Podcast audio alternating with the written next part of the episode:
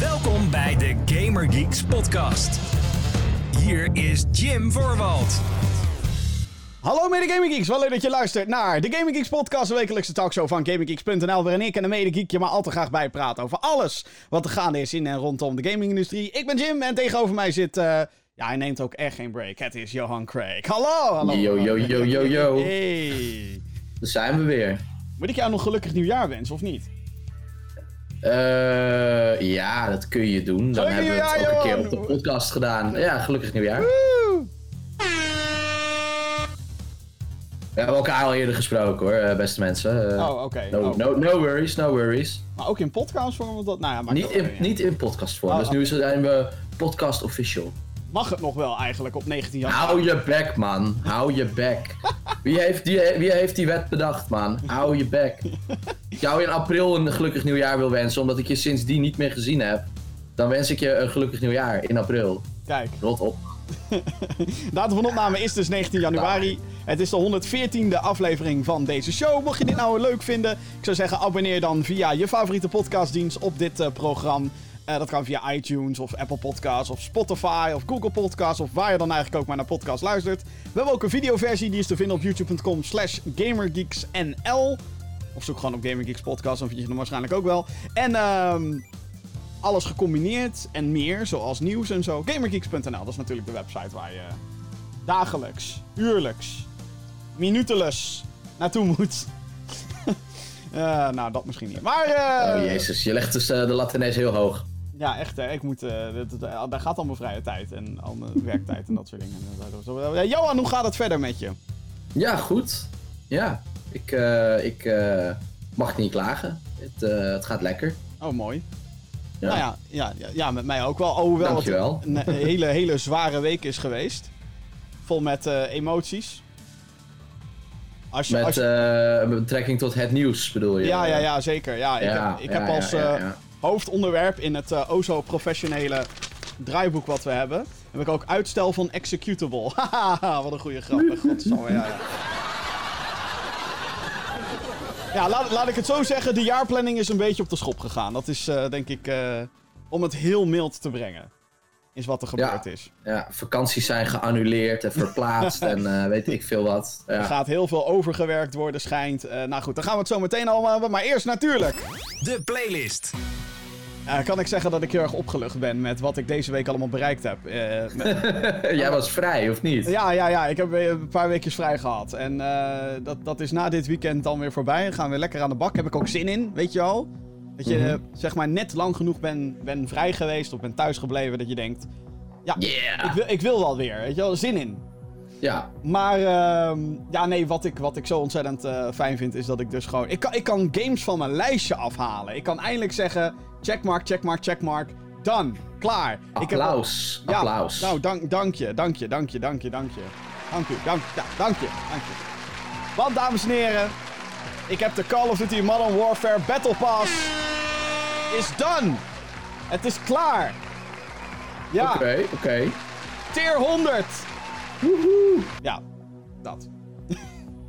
nee, En is eh, dat dan eh, het uitspelen van een Battle Pass? Als in de volgende of meerdere? Want eh, ik speel het niet, maar je hebt toch ook die seasons en zo? Of zijn dat Nou, precies. Ja, ja, ja. verschillende Eh, dingen? wa- wa- wat Call of Duty dit jaar. dat hebben ze trouwens bij Black Ops 4, de voorganger, ook gedaan. Maar wat ze hebben gedaan is dat ze dus nu Season 1 met nieuwe content en zo. Dat, dat, dat is Mhm. dan een Battle Pass. En eigenlijk komt het erop neer: speel gewoon maar de game. En de tijd die je erin stopt is dan Battle Pass Experience, tussen aanhalingstekens. Oké. Dus eh, dat zijn 100 tiers. Nu heb ik al een soort van. eh, die kan je ook kopen, by the way. Dus als je echt geen tijd hebt om de hele tijd te spelen. hey, koop, koop, koop. Anders mis je de, het vette horloge. Of de, de vette eh, spray. Of de, de emblem en zo. Dat zijn allemaal van die cosmetische dingetjes, zijn het. Ook een paar wapenskins-achtige dingen. eh, loadouts. En, en, nou ja, goed. Het, het- zijn allerlei ja, gewoon kle- kleine dingetjes die je de hele tijd unlockt. Maar ja, ik, Ja. ik had zo'n Battle Pass. Je hebt dan een gratis versie. Daar zitten een paar van die unlocks zitten erin. En je Mhm. hebt dan een betaalde versie. En daar zitten dan weer echt een shitload aan, aan cosmetics in. Dan is gewoon elke Battle Pass, tier, rank, whatever level. Dat is dan een dingetje. Eh, de essentiële Oké, dingen... dus even voor mijn beeldvorming. Je koopt de Battle Pass. Ja. En doordat je de Battle Pass gaat doorlopen, krijg je die items. Ja. Maar er is dus ook een gratis versie. Maar daar zijn er echt maar een paar dingen die je kan unlocken in plaats van alles wat erin zit. Ja, oké. Nee, makes sense. Makes sense. Maar nu heb ik Kost dus dat? al, Kost dat? eh, volgens mij 10 euro. Geloof ik. En gedurende die Battle Pass kan je zeg maar, net zoals met Fortnite, kan je genoeg unlocken. De zogenaamde Call of Duty coins, points, whatever. dat je volgend seizoen weer een Battle Pass. Dus eh, hoe kun je Oh ja, dat is slim. Dat is slim. Dat vind ik van Fortnite ook briljant, inderdaad. En overigens, als je bang bent dat er zeg maar, mensen met een Battle Pass die het gekocht hebben een voordeel hebben, niet helemaal waar. Want de wapens, er zitten twee nieuwe wapens in die Battle Pass. Die, kan je, die zijn gratis te unlocken ook. Maar goed, dan moet je wel spelen. Nou, Ja. waar het in ieder geval op neerkomt, stop een shitload aan tijd in die game. En wat me heel Ja. erg opviel aan eh, het spelen van Call of Duty Modern Warfare met die Battle Pass. ik op een gegeven moment zat ik bij tier 80 of zo.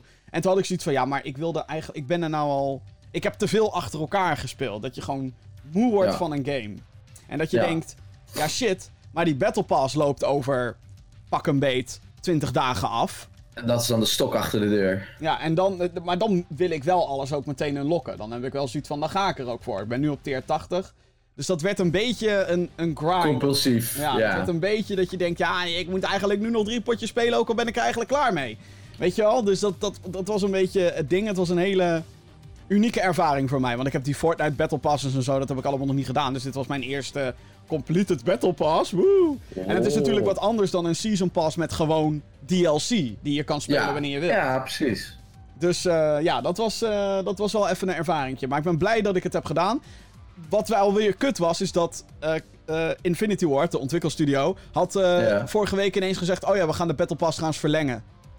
dus ik zat zo, ja, godsamme. Maar nu, nu heb ik mezelf soort van bevrijd van Call of Duty. Ik heb nu gezegd: Oké, ik ga nu niet meer spelen totdat de volgende Battle Pass of het seizoen voorbij is. En dan komen er Ja. weer waarschijnlijk wat dingetjes aan. geen idee. Be- belangrijke vraag dan. Heb jij genoeg verzameld om zeg maar weer een nieuwe Battle Pass te hebben? Zeker unlocked? weten, ja. Oké, ja. dus jij kan gewoon eh, even wachten en dan eh hop. Ja, nou, ik, ik heb Door. dus ook zeg maar de, de premium. Je hebt, je hebt twee versies van de Battle Pass die je kan kopen.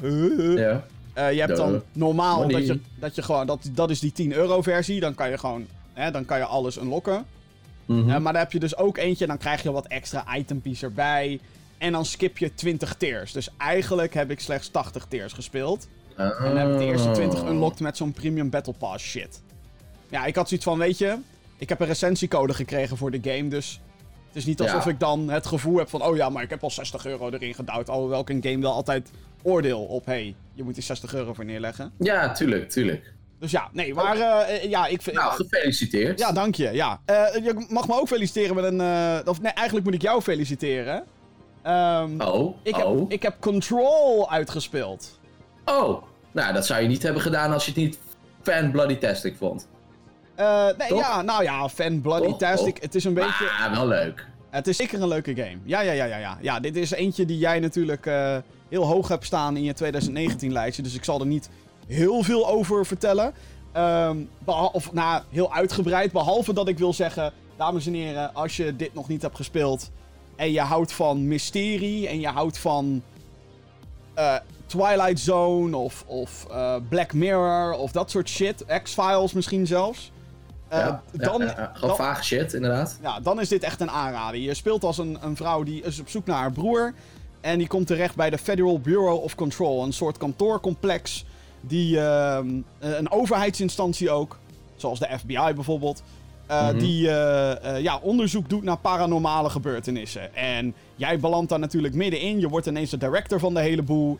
Ehm, en er zijn zombie-achtige mensen die daar rondlopen. Die worden de his genoemd. En jij krijgt powers. Zoals eh, dat je dingen kan optillen en naar mensen kan gooien. Op een gegeven moment kan je ook zweven. En, eh, en dat is eigenlijk wanneer de gameplay helemaal bij elkaar komt. Ehm, dat, dat is Control in a nutshell. En wat het wat Ja. mij betreft in stand houdt, dat is dat verhaal. En die sfeer in dat kantoorcomplex. Wat ik heel knap Ja, vind absoluut. Dat ze een kantoorcomplex soort van creepy weten te maken. Het is geen horror game als in jumpscares en shit. Het wilt je alleen wel heel onaangenaam laten voelen. Ja, het Of- is heel mysterieus inderdaad. En, en je hebt geen idee wat de fuck er aan de hand is. En ja, het, ik, ik vond het ook echt geweldig. Dus eh, ik ben blij dat ik jou iets heb kunnen aanraden. Wat je uiteindelijk eh, leuk vond. Ja, ja, het is wel dat ik. ehm, eh, wat ik wel had. Dus ik heb uitgespeeld, hè. De, de credits zijn, eh, zijn voorbij Gerold. gerold. En eh, allemaal, by the way. Eh, ehm, en. ehm, ik, ik had wel een paar dingen dat ik dacht. Oké, ik wil een. Ik zou een vervolg willen. Ook omdat de game het een beetje. hè, Open laat. Een beetje open laat. Hoewel, er komt nog DLC aan. Maar. Hè, Ja, eh, eh. Oeh. Maar, dus, dus dat. Het, het is wel, eh, ik vond het einde wel een beetje abrupt. Mhm. Dat ik ook dacht, nou, de, de laatste confrontatie was nou niet echt... Dat had ik dus ook. Dat, dat ik echt dacht van, oh, eh, eh, klaar? Oké. Ja, ja. Oh. Dus da, dat vond ik een beetje jammer. En ehm, de gameplay, alhoewel die heel tof is, weet je wel, met dat, met dat dingen naar mensen toe smijten. En, het, eh, en je, hebt, eh, je hebt één geweer, maar die kan verschillende vormen aannemen. En daar komen eigenlijk jouw verschillende wapens vandaan. Dus je hebt een Mhm. normale pistoolstand. Eh, je hebt een soort van shotgun stand en een sniper stand. Ja. En ei- eigenlijk die, die standaard dingen.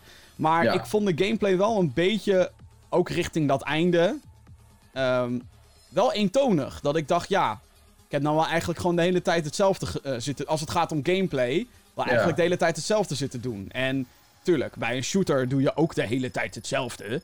Maar daar, hè, eh, eh, de variatie was er niet echt of zo. En ik, ik vind dat wel jammer. Ik had zoiets van, ja, hebt hier heel veel.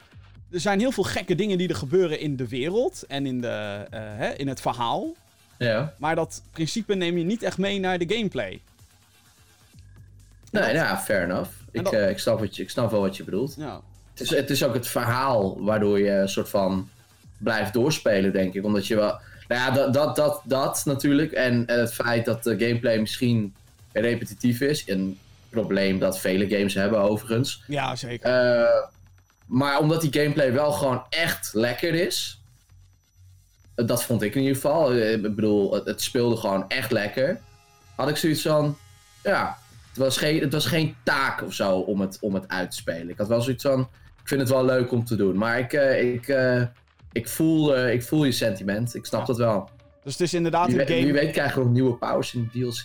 Ja, misschien. Ja, het, het is een. Maar, maar het- wat ik al zei, als je van die gekke sfeer dingetjes houdt. en eh, je, je vindt het niet erg om naar een verhaal te luisteren. of af en toe van die gekke tussenfilmpjes te kijken.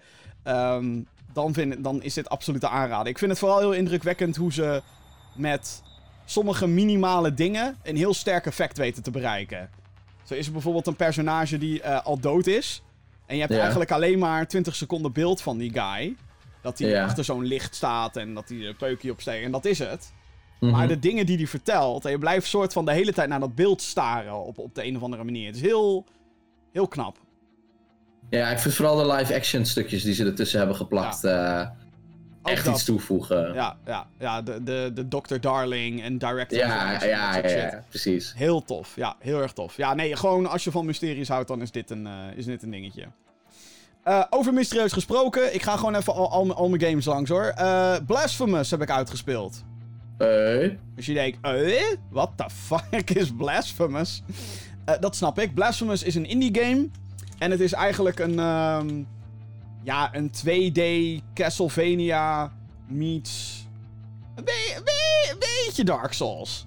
Wordt te veel gezegd natuurlijk, dat alles Dark Souls is.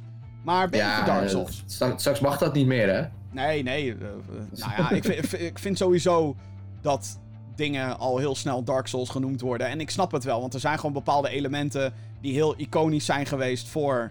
of dankzij Dark Souls. Ja, Hè, zoals dat, eh, en dat zit hier trouwens ook in. Dat je checkpoints hebt en als je dat doet, dan worden al je health en je health potions. uh-huh, worden dan her- eh, hervuld, maar dan respawnen ook alle vijanden. ja precies. En eh, als je doodgaat, dan moet je terug naar de plek waar je dood bent gegaan. Want daar zit bij wijze van je mana. Zit daar dan. In dit geval niet je Ja. punten waarmee je dingen kan upgraden, maar je mana zit daar nu aan vast. Weet je wel? En anders heb je een permanente. Of nou, permanent.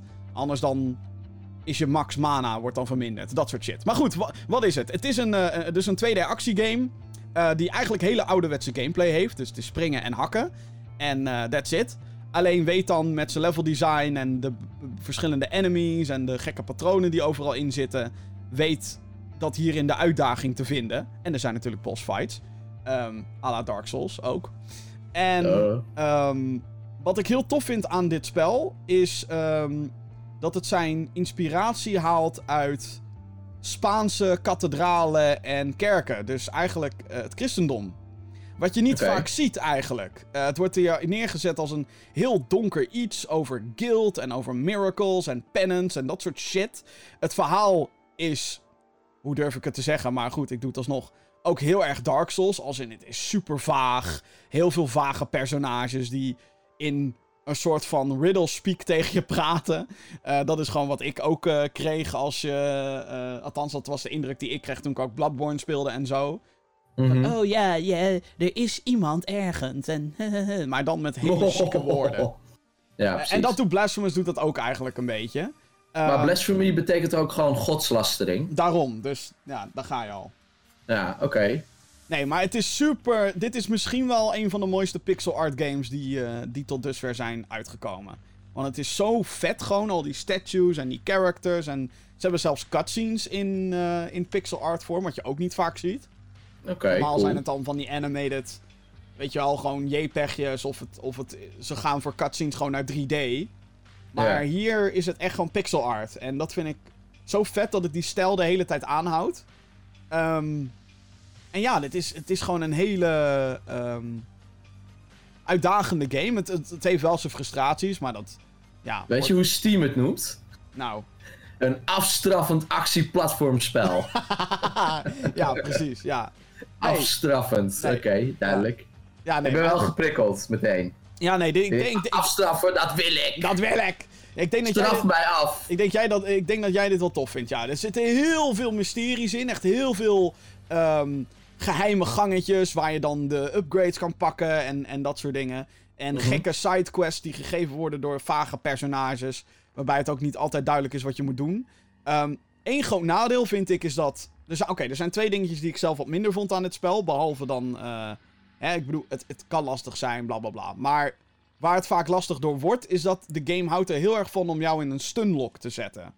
Hmm. Dus als je eenmaal geraakt wordt en je personage staat op, word je weer geraakt. En daarna word je weer geraakt. Hmm. En dat, er zijn echt situaties geweest dat ik daar gewoon vier keer achter elkaar door dood ging. En toen dacht Ja. ik wel van, fuck you game. Gewoon krijg de Ja, dat is, dat is wel echt heel vervelend. Krijg de pleuris. Ehm, en het laatste wat ik... eh, Je hebt dus ook een kaart. Een beetje à la, nou, als je Super Metroid of een, een 2D Castlevania game hebt gespeeld... dan herken je de kaart meteen. Alleen Mhm. die kaart die geeft niet weer waar NPC's zitten. En dat vind ik heel erg vervelend. Want als je dan bijvoorbeeld een item hebt gepakt... dat je denkt, oh shit, dat is iets wat volgens mij die ene guy wilde hebben... Ja, leuk. Ga dan maar op zoek naar die ene guy weer. Want waar zat die? Waar is die ook alweer? Ja, ja. ja, ergens in dit gebied. Ja, nou ja, en dat gebied, dat eh, even ervan uitgaan dat je ergens weer een checkpoint hebt geactiveerd, zit dan natuurlijk weer vol met vijanden.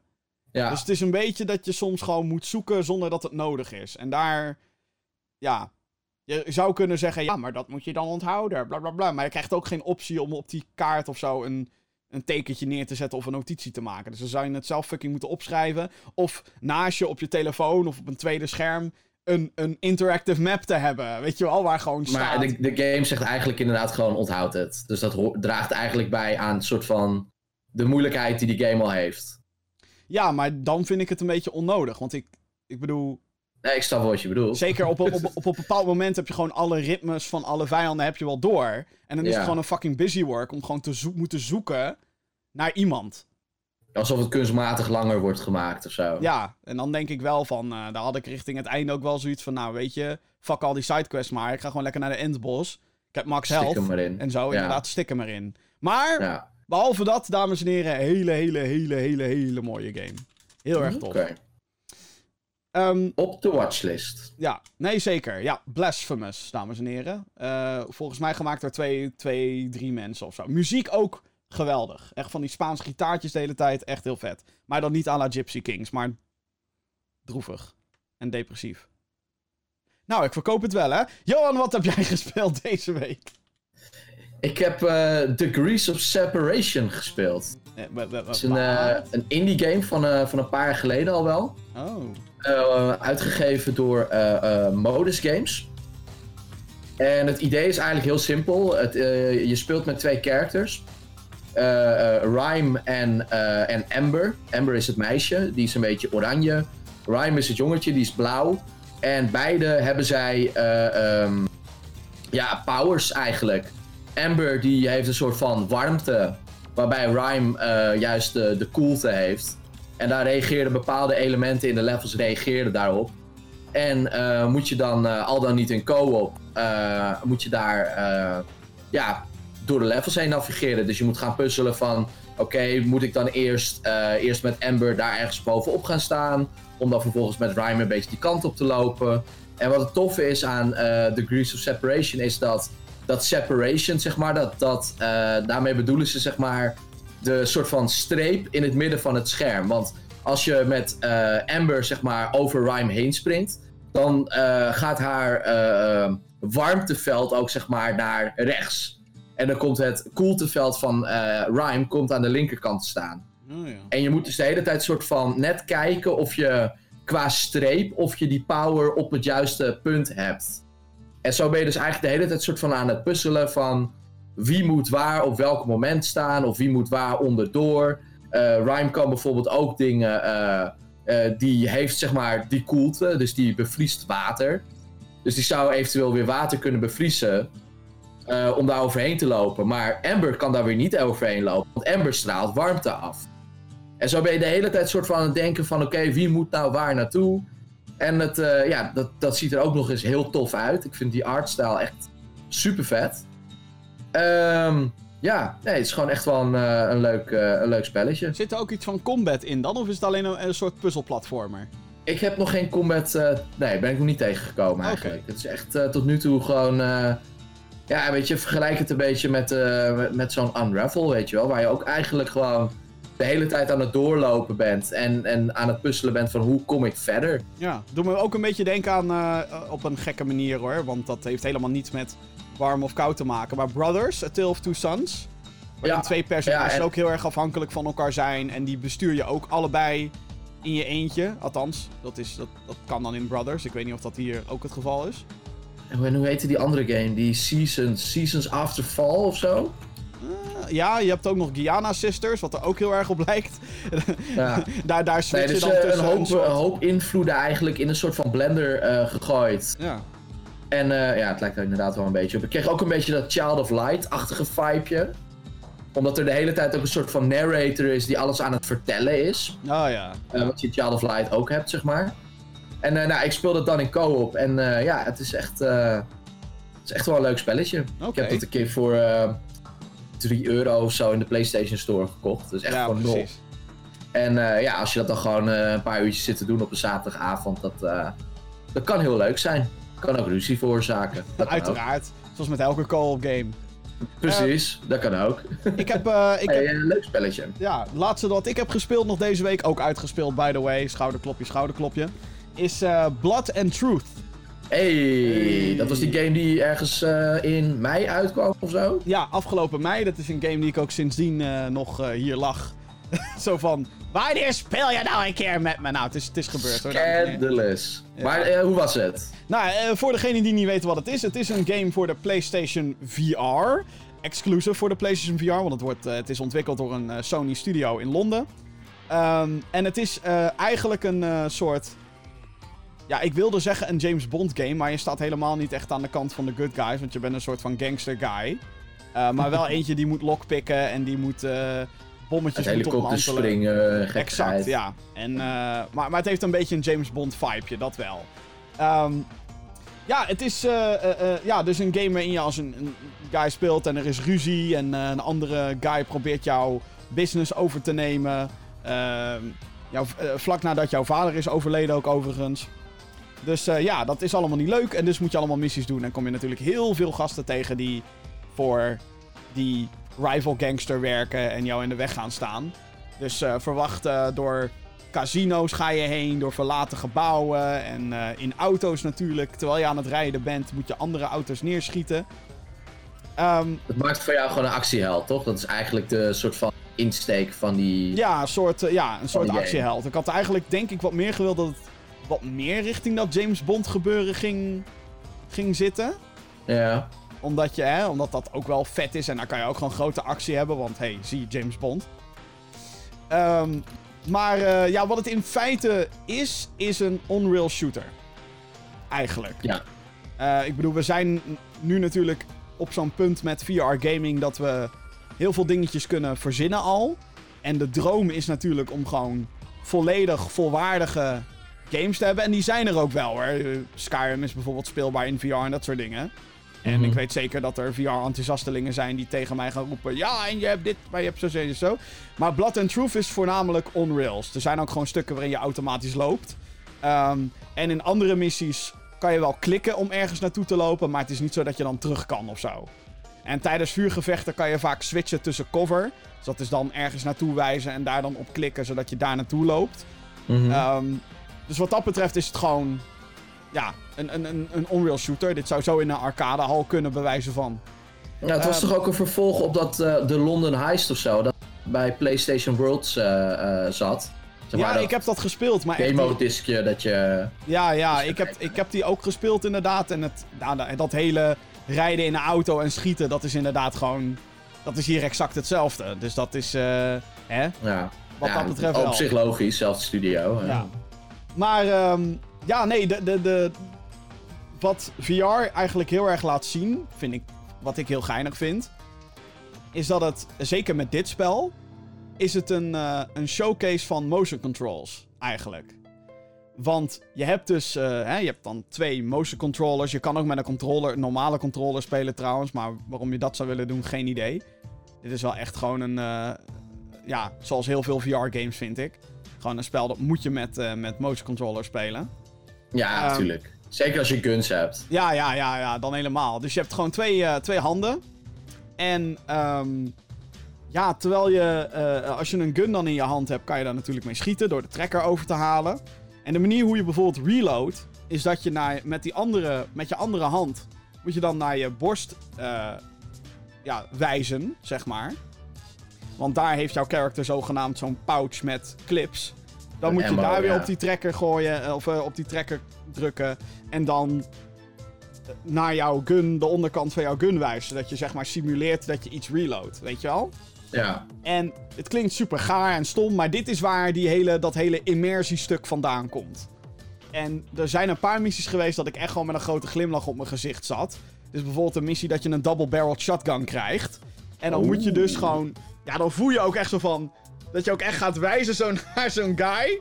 Zo van, fuck you, bam bam. Gaan twee van die machtige schoten die erna uitkomen. En dan gaat die gun open en die kogels vallen eruit. Dus dan moet je ook weer die kogeltjes pakken op dezelfde manier. Die moet je dan ook in die gun zo doen. En dan moet je met je mouse controller zo'n soort flikje naar boven doen. Zo, zodat die gun zo naar, weet je wel, zo naar boven gaat.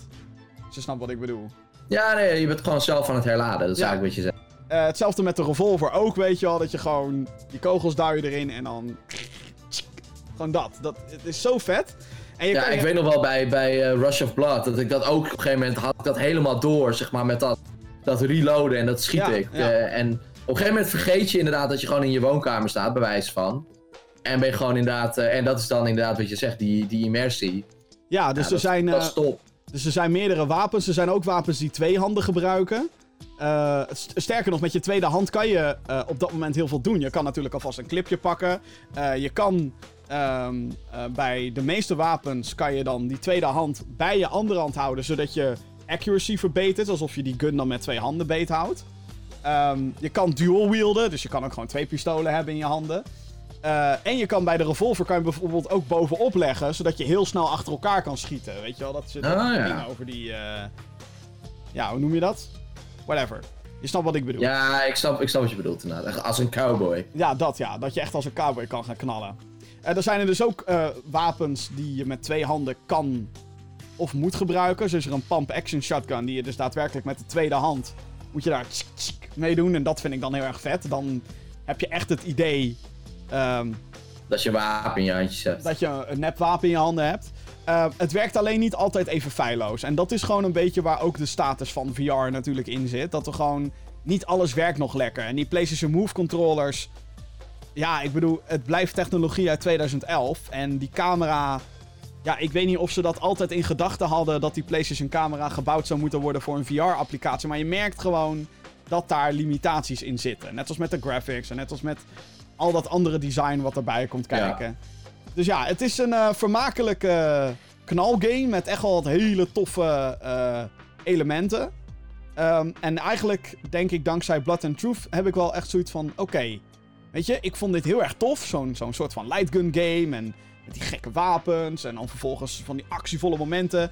Uh, uh, maar ook de momenten tussendoor waren heel tof. Dat je bijvoorbeeld op een ladder moet klimmen. En dan moet je dus daadwerkelijk met je handen de hele tijd naar boven en naar beneden gaan. En naar boven en naar beneden ja. gaan. Alsof je simuleert dat je bent. Klimt. Ja, precies. Dus dat soort dingen, dat, dat, dat werkt eigenlijk heel goed. Dus ik ben door dit soort games alleen nog maar enthousiaster over wat er kan en gaat gebeuren met PlayStation VR 2. Wanneer dat op PlayStation 5 ongetwijfeld gaat gebeuren. Ja, of wat heb daarmee je gaat gebeuren. van dat je, dat je zo lang hebt gewacht met het oppikken van Blood and Truth? Nee hoor. Nee, ik had er nu Oké. gewoon de tijd voor ook. En de game duurt ook niet lang, by the way. Eh, vier tot zes uurtjes. Ehm, dus verwacht er wat dat betreft ook niet heel veel van.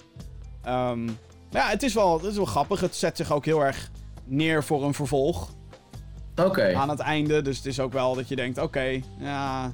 Ja, ik zag het op, eh, op PlayStation Network dat je het aan het doen was. En toen- daar, Eh. gaat hij. Ja, eindelijk, ja. Daar gaat hij. Maar het is gewoon, als je een PlayStation VR hebt en je hebt zoiets van, nou, wat moet ik, eh, ga ik dat ding ooit nog eens een keer spelen?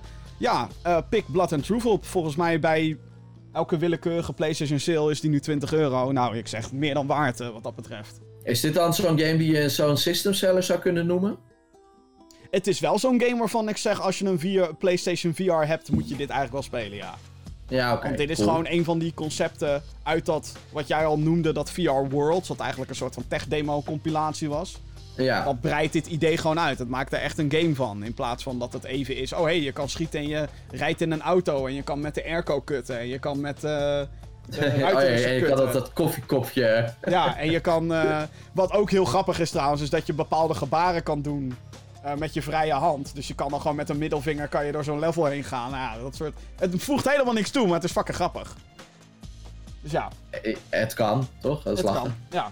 Ja, dat. Ja, nee, Blood and Truth is een aanradertje. Dat is wel echt een... eh, als, je, als, als je een PlayStation VR hebt natuurlijk. Dat is de grote, Ja, exact. het grote ding. Dus eh, ja, Cool. ja, ja. Blood and Truth, dames en heren. Eh, verder, als je trouwens een PlayStation VR hebt, zou ik zeggen verder... ehm Beat Saber. Hè? Super hard. Super hard. Ja, die, heb, die wil ik dus ook nog een keer spelen in VR. Fuck, heb ik nog steeds niet gedaan ook. Nou, misschien dat dat de volgende wordt. Maar dat zien we wel. Zometeen in de Gamer Geeks podcast. Zometeen gaan we het hebben over de uitstel van de executable. Ja hoor, daar is hij, dames en heren. Dank u, dank u, dank u. Wat bedoel ik daarmee? Vier grote titels in 2020 zijn...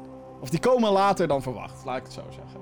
Dun, dun, dun. Dun, dun, dun. En Nintendo stelt zijn fanbase weer teleur. En we gaan natuurlijk eh, de vragen van de mailbox weer doornemen. Podcast.gamergeeks.nl Uiteraard podcast.gamergeeks.nl Nieuws. Maar laten we dan ook meteen beginnen met het grote nieuws van de afgelopen week. Of althans, een van de grote nieuwsitems van de afgelopen week. En dat is dat Sony definitief niet aanwezig gaat zijn bij E E3 2020. Oh mijn Wow, god. wow, wow. Ja, de tweede, tweede jaar op een rij. Ja, dat heeft het bedrijf achter de PlayStation eh, bekendgemaakt. Via een statement zeggen ze dat de visie van het evenement niet in lijn ligt met de plannen van PlayStation. Deze beslissing komt toch nog een beetje als een verrassing, ondanks dat PlayStation dus vorig jaar ook, eh, eh, ja, eigenlijk gewoon straalde van afwezigheid. Wij streamden het de hele week natuurlijk, de E3. En de hele tijd hadden we het over, ja, wat nou als Sony er was geweest? Ja, Sony is er niet, hè, want... dus dat toch wel? Godverdomme. Steeds meer bedrijven nemen overigens afscheid van de Electronic Entertainment Expo, zoals het evenement in zijn geheel heet. EA houdt al jaren eh, zijn eigen evenement, vlak voor E3, dat heet EA Play. En Activision was er vorig jaar ook gewoon lekker niet. Sony's nieuwe console, de PlayStation 5, staat gepland voor het einde van het jaar. Dus wat, wat dat betreft is het misschien ook wel dat je denkt... Niet op E3, hè? Nou ja, het schijnt dat ze, dat ze binnen nu en eh, niet al te lang een eh, aankondiging doen ergens in februari. Ja, nou ja, dat, dat, vind ik, dat, dat vind ik dus heel opvallend van deze strategie. Want zoals het in 2013 ging, zeven jaar geleden, Turing.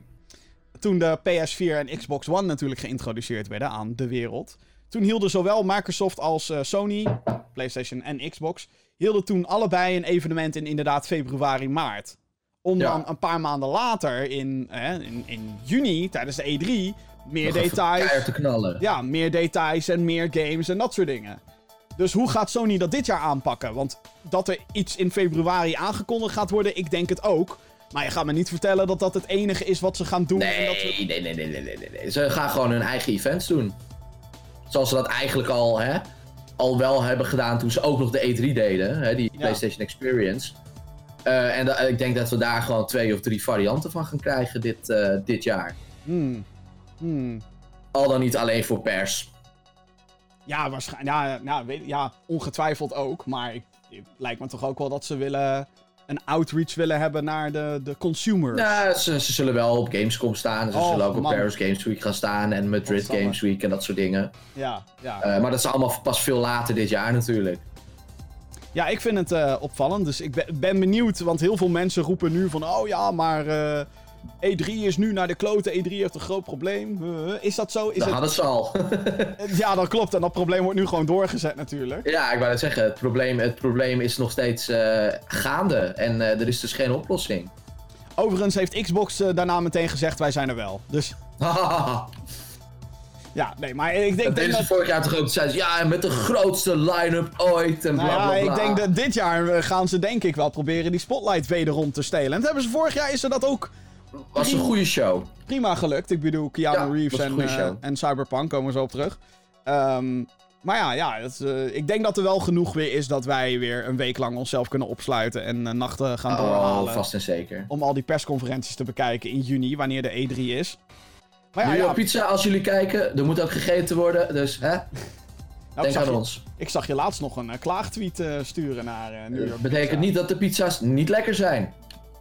Oké, oké. Deze man wil een sponsor. Dames en heren, New York Pizza, komt u maar door. Of als je bij de concurrent werkt, Domino's, ik vind helemaal mooi. En papa, als je kijkt, papa John, jongen, je weet het, jij bent ook lekker. Of gewoon Dus. Jack's Rip is ook goed. Eh, er zijn maar liefst vier grote games die dit jaar eh, worden uitgesteld. Of die dit jaar uit moeten komen, maar uitgesteld gaan worden. Oh mijn god. Ja, Ja, nee. nou, ga er maar voor zitten, jongens. Ja, nee, ga er echt maar voor zitten. Want dit, dit, dit- als je zeg maar een heel plan had uitgezet van... Oh hé, hey, dit ga ik dan spelen, dit ga ik dan spelen. Dit, Gooi maar weg. ja, pleur me weg. Want het, is, het hele jaar is naar... Nou, niet naar de kloten, dat klinkt ook weer zo. Maar, hè? Het, het, Verplaatst. het is best wel verplaatst, ja. Eh, als eerste, eh Japanse uitgever Square Enix eh, heeft er twee uitgesteld. Twee van hun grootste titels. De eerste is Final Fantasy VII Remake. Die zou eerst in de eerste ja, week van maart uitkomen. Komt nu op 10 april voor de PlayStation 4. Nou, wat vinden we daarvan? Ja, het is maar een maandje uitstel. Dus wat dat betreft is het ook niet heel dat erg. is oké. Ik weet alleen nog steeds wat ik ga spelen, maar hè, lo- los daarvan. Ja, ik weet dus ook niet of ik. Maar ja, nou ja, het, het wordt nu wel. eh, ik bedoel, die maand, april, was eerst zeg maar dat je denkt: oh my god. eh, eh, eerst was dat Cyberpunk en Resident Evil en daar zou dan Final Fantasy bij komen. Maar ja, mijn tijd gaat in die week zeg maar naar Resident Evil 3. maar ja, Ja, die dan weer niet is uitgesteld. Nee, nee, die blijft gewoon. Die staat voorlopig nog op 3 april. Resident Evil 3 Remake, by the way, voor degenen die niet weten hoe of wat. Dus ja, eh, dat. Eh, de volgende game die ze hebben uitgesteld is eh, Marvel's The Avengers. Een actiegame met singleplayer en multiplayer modi met in de hoofdrol uiteraard Iron Man, Hulk, Black Widow, Miss Marvel gaat een hele grote rol spelen en Thor. Deze zou eerst op 15 mei uitkomen. Maar komt nu 4 september, dus dat is best wel een hevig uitstel, naar PC, PlayStation 4, Xbox One en Google Stadia. Nou, ik denk dat dit een goede keuze is geweest. Ja, want jullie hebben hem natuurlijk even gespeeld eh, in, in augustus vorig jaar. Ja, Eh, en waren eh, verder van onder de indruk, toch? ja nou, het is een beetje een. je gaat je natuurlijk afvragen hoe maak je in godsnaam een game met zoveel verschillende type heroes. En er is eigenlijk maar één manier om dat te doen. En dat is door ze allemaal een beetje gelijk te laten spelen. En dat is juist niet wat je wil natuurlijk. Je wilt juist dat Iron Man voelt als Iron Man. Dat, eh, hè?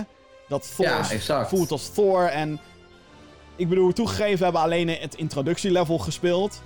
eh, en daarna een presentatie gekregen. Maar ja, zeker als eh, je die multiplayer standen hebt, waarin iedereen natuurlijk als een andere hero moet gaan spelen.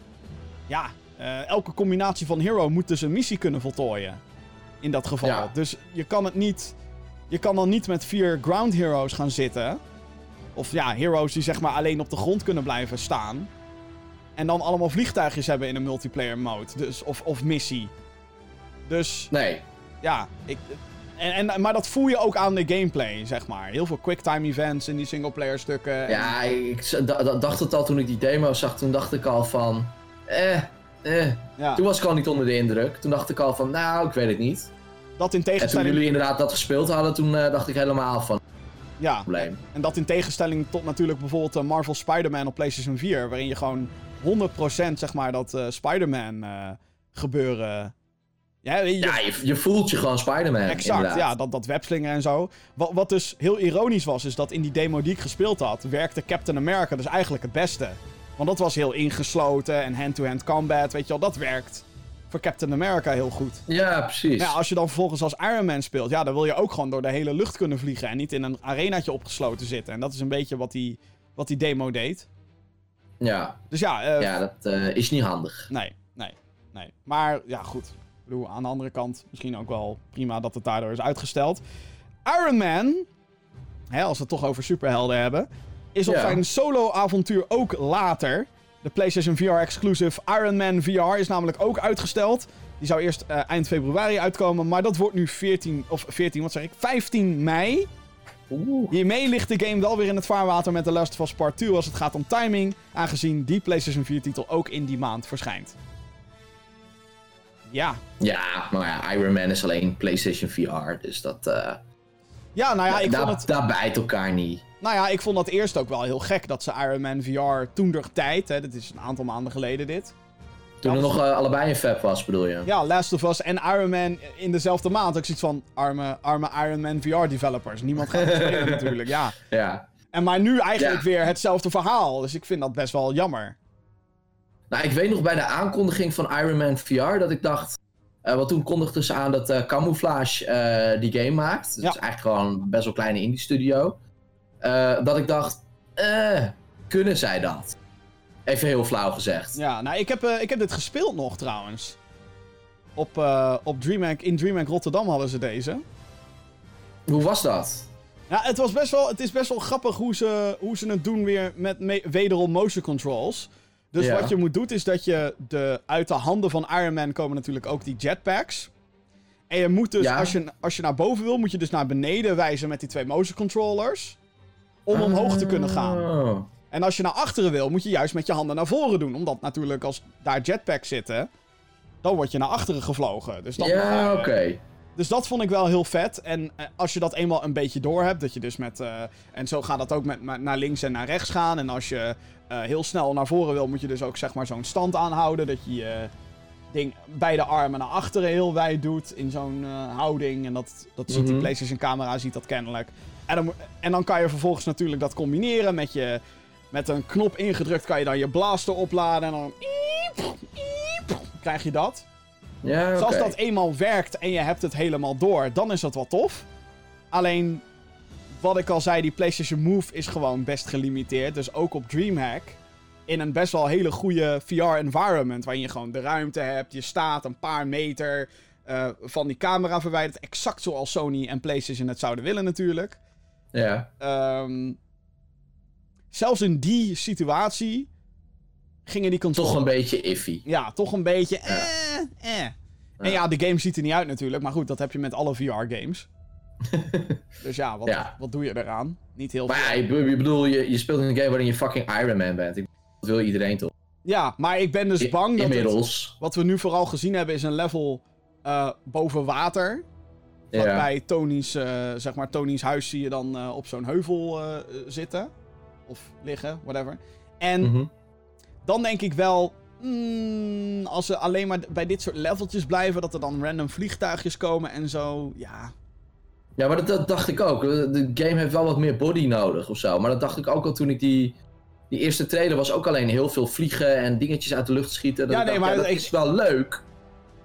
Maar blijft dat leuk? ja. Nou, ik, ik denk, denk dus dat het sowieso echt alleen maar vliegen wordt in een arena. En dat vind ik wel weer jammer, want dan heb je wel weer zoiets van, ja, dan voelt het weer niet als een echte game.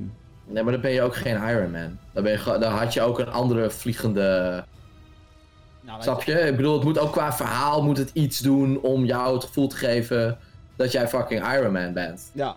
Ja, nee. eh, Eh, en als het alleen maar een soort van veredelde tech demo is waarin je in een pak zit en wat dingetjes uit de lucht kan schieten, ja, dan had je ook een, een fucking Gundam game kunnen zijn, bij wijze van. Ja, tuurlijk. Ja, ja, maar dat is nou, vind ik dan een beetje het ding met VR-gaming op dit moment. Is dat bijna alles is een soort tech-demo, veredelde tech-demo.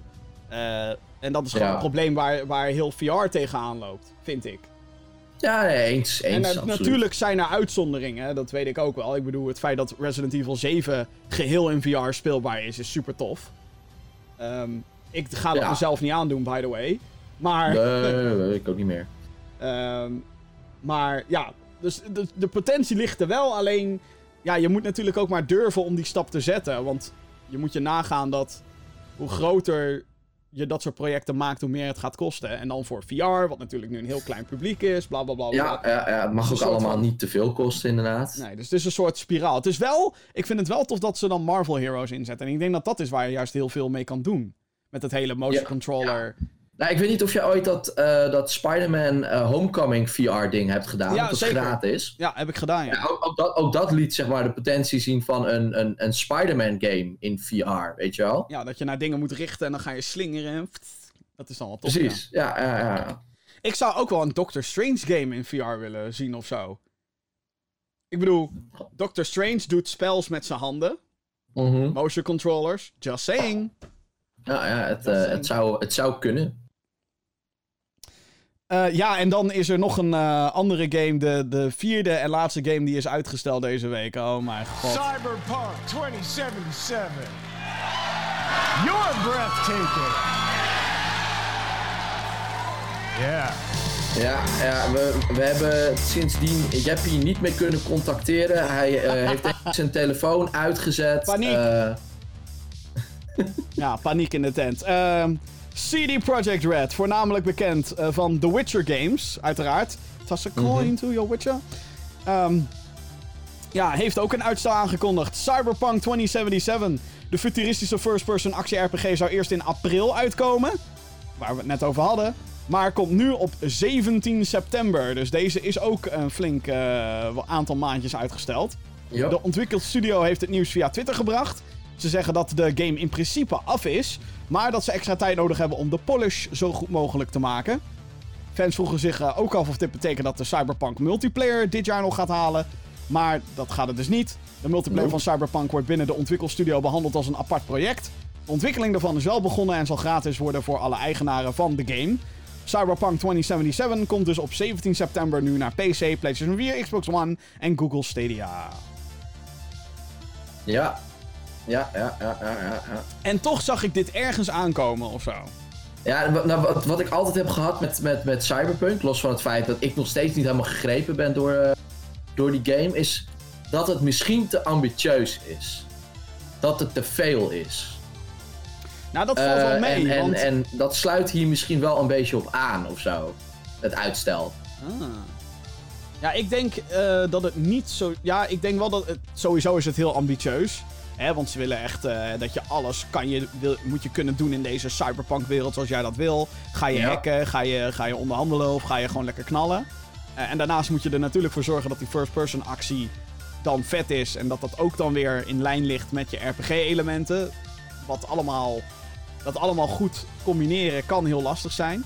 Met Ja. natuurlijk daarnaast ook nog eens een rode draadverhaal die ergens eh, tussendoor moet kunnen... Overal tussendoor Ja. moet kunnen lopen.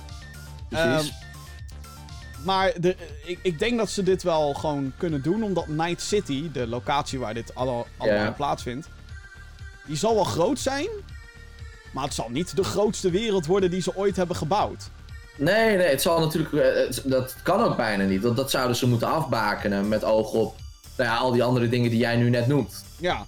Dus ik denk ook dat ze wat dat betreft wel. ehm, dat ze dat wel gaat lukken. Hè, dus het is geen heel fantasy continent zoals in The Witcher. Het wordt een beetje GTA-ish, denk ik. Ja, maar ik denk dan nog kleiner dan wat GTA 5 bijvoorbeeld voor wereld heeft. Wat ook fucking Ja, is. precies. Maar ik denk dat ze gewoon eh, willen dat de content die erin zit.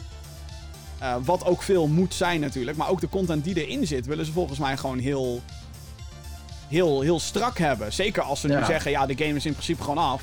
Ja. Maar we ja, willen ja, gewoon precies. dat het echt allemaal klopt. En Ja. Ik vind dat op zich dan wel weer ja, tof of zo. Dat ze dan daar vijf maanden de tijd voor gaan nemen om dat, eh, om dat voor elkaar te krijgen. Ja, het is mooi hè, als je een luxe positie hebt, dat je dat gewoon kan doen. Ja. En ik denk, ja, het maakt niet uit wanneer ze dit uitbrengen, want dit verkoopt toch wel als een, als een idioot. Ik bedoel, eh, mijn... Ik, ik, ik denk zelfs dat ze meer kans hebben richting van eh, de, de nieuwe consoles. Ja, nou Omdat ja, mensen dan misschien nog zoiets hebben van, oké, dan is het misschien nog mooier en hè, want het ziet er al fantastisch uit. het ziet er echt heel vet uit, ja. Ja, ja en ik, eh, wa- wat ik zeg maar ook tof vond, het is altijd een detail die ik noem. eh, en dat is dat bij tijdens Gamescom hebben wij, heb ik een presentatie ervan gezien. Helemaal lovend daarna natuurlijk, want ik vond het helemaal fantastisch. En het is gameplay die inmiddels ook online gewoon is gezet. Ja, alleen wat dus heel tof was, is dat de game crashte tijdens de presentatie. En, en nu denk je, waarom vind je dat tof? Dat is niet tof. Maar dan weet je dat het gespeeld wordt, ik toch? wist op dat moment dat het for real was, ja. En toen, toen moesten Ja. ze even kijken welk save point. Je zag ze gewoon in dat Windows mapje welk save point moeten we pakken. Want ze hadden dus een paar save points, zeg maar, eh, voor het geval dat dit zou gebeuren. Want hey, je hebt toch te maken met een ding wat in ontwikkeling is. Ehm, en dus nog lang niet af was op dat moment. Eh, Ja. Want hey, nu weten we dat het minstens nog een jaar gaat duren voordat die eh, vanaf dat punt. Anyway, ehm, ja, ik was daar een soort van blij mee. Dan denk ik, oké, dus wat we hebben gezien was wel for real. Ja, En niet, niet, niet een of ander filmpje en dat iemand daar zit, zogenaamd met een controller te, te kutten. Wat ook gewoon heel vaak gebeurt, natuurlijk. Dus ja, ja nee, klopt. ik ben nog steeds heel erg, eh, heel erg excited. Alleen ja, dit waren de vier uitstellen. Dus resume: Final Fantasy gaat van maart naar april. Eh, Iron Man VR gaat van eh, februari naar mei. Avengers gaat van mei naar september. En Cyberpunk gaat van april naar september. Dus dat Ja. hele eerste half jaar is eigenlijk gewoon. Ja, helemaal op de schop. Ja. Ik ben alleen blij dat Doom Eternal gewoon blijft waar die zit. ja, dat komt wel goed. Die, eh, die komt er gewoon aan. Ja, dat, dat, dat, dat hoop ik ook inderdaad. Ja. Die, die komt er gewoon aan. Ja. Maar als Do- Doom Eternal nou ook weer zou moeten switchen, dan komt die game eigenlijk alleen maar meer in de problemen. Ja, nu wel, ja. ja nu, nu moeten ze gewoon die eind maart, dan komt Doom Eternal uit. Die moeten ze nu aanhouden. En sowieso, eh, dit geeft wellicht weer wat meer ademruimte voor de andere games die in februari en maart willen verschijnen. Want eerst was er gewoon eigenlijk al bijna geen ruimte meer. Dus Nee, is- eh, februari is wel gewoon eh, een, beetje, een beetje nu dat ik denk, eh, ja, precies. komt gewoon niet zoveel. Nee, nee. Goed, eh, ja, dat. Dan was er nog meer nieuws natuurlijk. Eh, ja, dit wat ook. Pff, Ik heb dit nog gelivestreamd, deze, deze shit. Nintendo heeft de nieuwe DLC bekendgemaakt voor Super Smash Brothers, Brothers Ultimate. Dit eh, is onderdeel van de Fighters Pass, die vijf nieuwe characters bevat. Het laatste character in dit pakket is ehm Byleth uit Fire Mhm. Emblem Three Houses, die afgelopen zomer uitkwam voor de Nintendo Switch. Het platform waar Smash natuurlijk ook eh, voor uit is en alleen voor beschikbaar is. De reactie vanuit het internet was niet mild, en die van mij ook niet. Aangezien er op dit moment al zeven fucking Fire Emblem characters in de fucking game zitten. Byleth wordt dan de achtste. Mensen zijn met name personages die een zwaard hebben ook zat, want dat zijn er nog meer. De keuze Mhm. van eh personage is ook verrassend. Want de vorige DLC-fighters kwamen allemaal uit games die niet door Nintendo werden uitgebracht. Eh, en kwamen ook verrassend uit de hoek. Dat je denkt, oh shit. Eh, zoals Joker uit Persona, Hero uit Dragon Quest, Banjo en Kazooie en Terry Bogard uit Fatal Fury en King of Fighters. 29 januari verschijnt het nieuwe personage dus voor Super Smash, die, die Fire Emblem guy of girl. Je kan beide kiezen. Er komen nog meer DLC-pakketten aan, dat wel, een tweede Fighters Pass. En daar komen zes nieuwe personages in plaats van vijf. Ja, ik moet, ik moet wel zeggen, ik denk dat, eh, dat ze in ieder geval vriend en vijand hebben verrast met deze aankondiging. Nou, zeker ja. My god. Ja, het was, ik bedoel, de hype was er gewoon. Ik, ik zag Ja, ook zo ik- er zijn al, eh, zoveel geruchten over. Wordt het, wordt het Dante uit Devil May Cry? Wordt het Gino uit Super Mario RPG? Wordt het, eh, wordt het Minecraft Steve? Wordt het Doomslayer? Wordt het... Wie wordt het? En dan komen ze met fucking een Fire Emblem character. Het is unbelievable. Unbelievable. Echt jammer. Ja, ik kan echt niet geloven dat ze dit hebben gedaan. ja, nee, maar, maar echt Eh, gewoon nee, niet. ik ook niet. Ik bedoel, wat. Vooral aan het begin van die livestream. De director Masahiro Sakurai die presenteerde het. En die zat Mhm. helemaal. Dit is echt zo geheim. Bijna niemand binnen Nintendo weet dit nog. En ik had iets van bullshit, want deze presentatie is fucking vertaald naar het Nederlands. Dus je lult onzin. Maar goed, whatever. Dus hij zat er heel mysterieus over te doen. Dus ik dacht, oh my god, dit wordt echt iets wat we gewoon. echt niet hadden verwacht. Echt gewoon Ja, niet. earth-shaking. En dan is het een fucking Fire Emblem character. What Ja. the fuck? Ja, die hebben we nog nooit gezien, gelukkig. Hè? Nee. Gelukkig niet. Ongelooflijk. Ja, en een beetje natte rust, hè? Nou, een beetje. Ik zat daar echt gewoon met ongeloof zat ik te kijken. Ik dacht eerst, ik word getrold hier. En zo meteen komen ze met, nee, grapje. Het is toch wel Luigi. Het is toch iets anders wat wel gewoon heel vet is. Of verrast uit de hoek komt. Of wat je echt niet had verwacht. Nee, Ja. maar nou, ook, alhoewel, dit had ik inderdaad ook niet verwacht. Nee. Een achtste, Nee. een achtste Fire Emblem character. Sorry, helaas. Dit geloof je toch gewoon niet, jongens. Wat een fucking bullshit. Nou goed, snel door, snel door.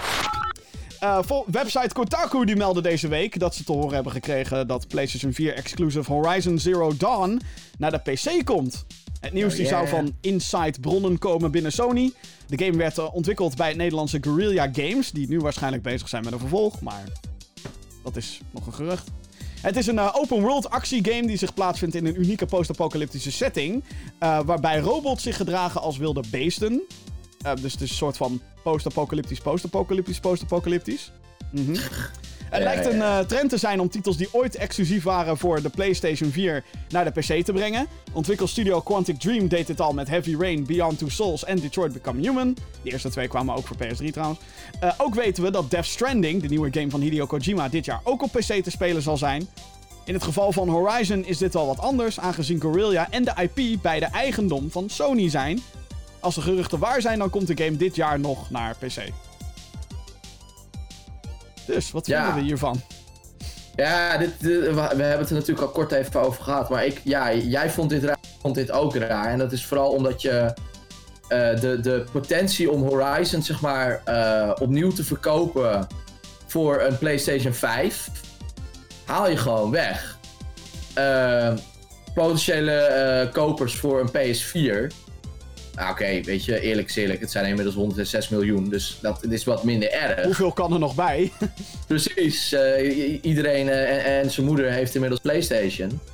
Ehm, maar ik vind het gewoon raar, want wat, wat, eh, wat je ook al zei is van, dit is, dit is puur Sony. ja, Zeg maar, want- kijk, want- eh, Quantic Dream, dat, dat was dus eigenlijk gewoon een, een, een onafhankelijke studio die eh, veel samenwerkte met eh, Sony. En waarschijnlijk hebben ze dat- en ook nu weer. ja, waarschijnlijk hebben ze dat toen ook gewoon uitonderhandeld. Van joh, kunnen wij dit op PC Precies. uitbrengen? En dat Sony Ja, inderdaad. met een bepaalde hè, lengte voor wanneer dat dan mag.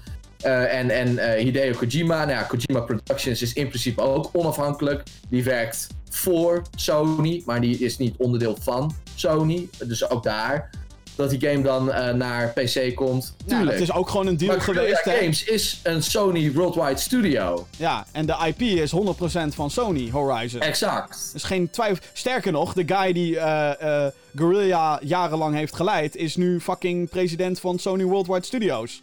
Exact. Herman Hulst. exact. Hey. Maar, dus het is, het, ja, het is gewoon een beetje, het is een beetje een rare move. Want ik dacht eerst nog van Death Stranding, die gebouwd is op dezelfde engine als Horizon, eh, naar de PC brengen om te kijken of eh, wat die engine doet in een, een vrijere omgeving dan zeg maar de PS4 eh, hardware. Hè, met oog op PS5 natuurlijk. Dat snap ik op zich nog wel, dat je daar zeg maar nieuwsgierig naar bent. Maar dat je iets dat eigenlijk gewoon volledig exclusief is. en wat dus daarmee een USP is voor bijvoorbeeld de aanschaf van dan wel een PS4, dan wel een PS5. Naar PC brengt, ja, dat snap ik echt niet. Ik vind dat zo'n rare.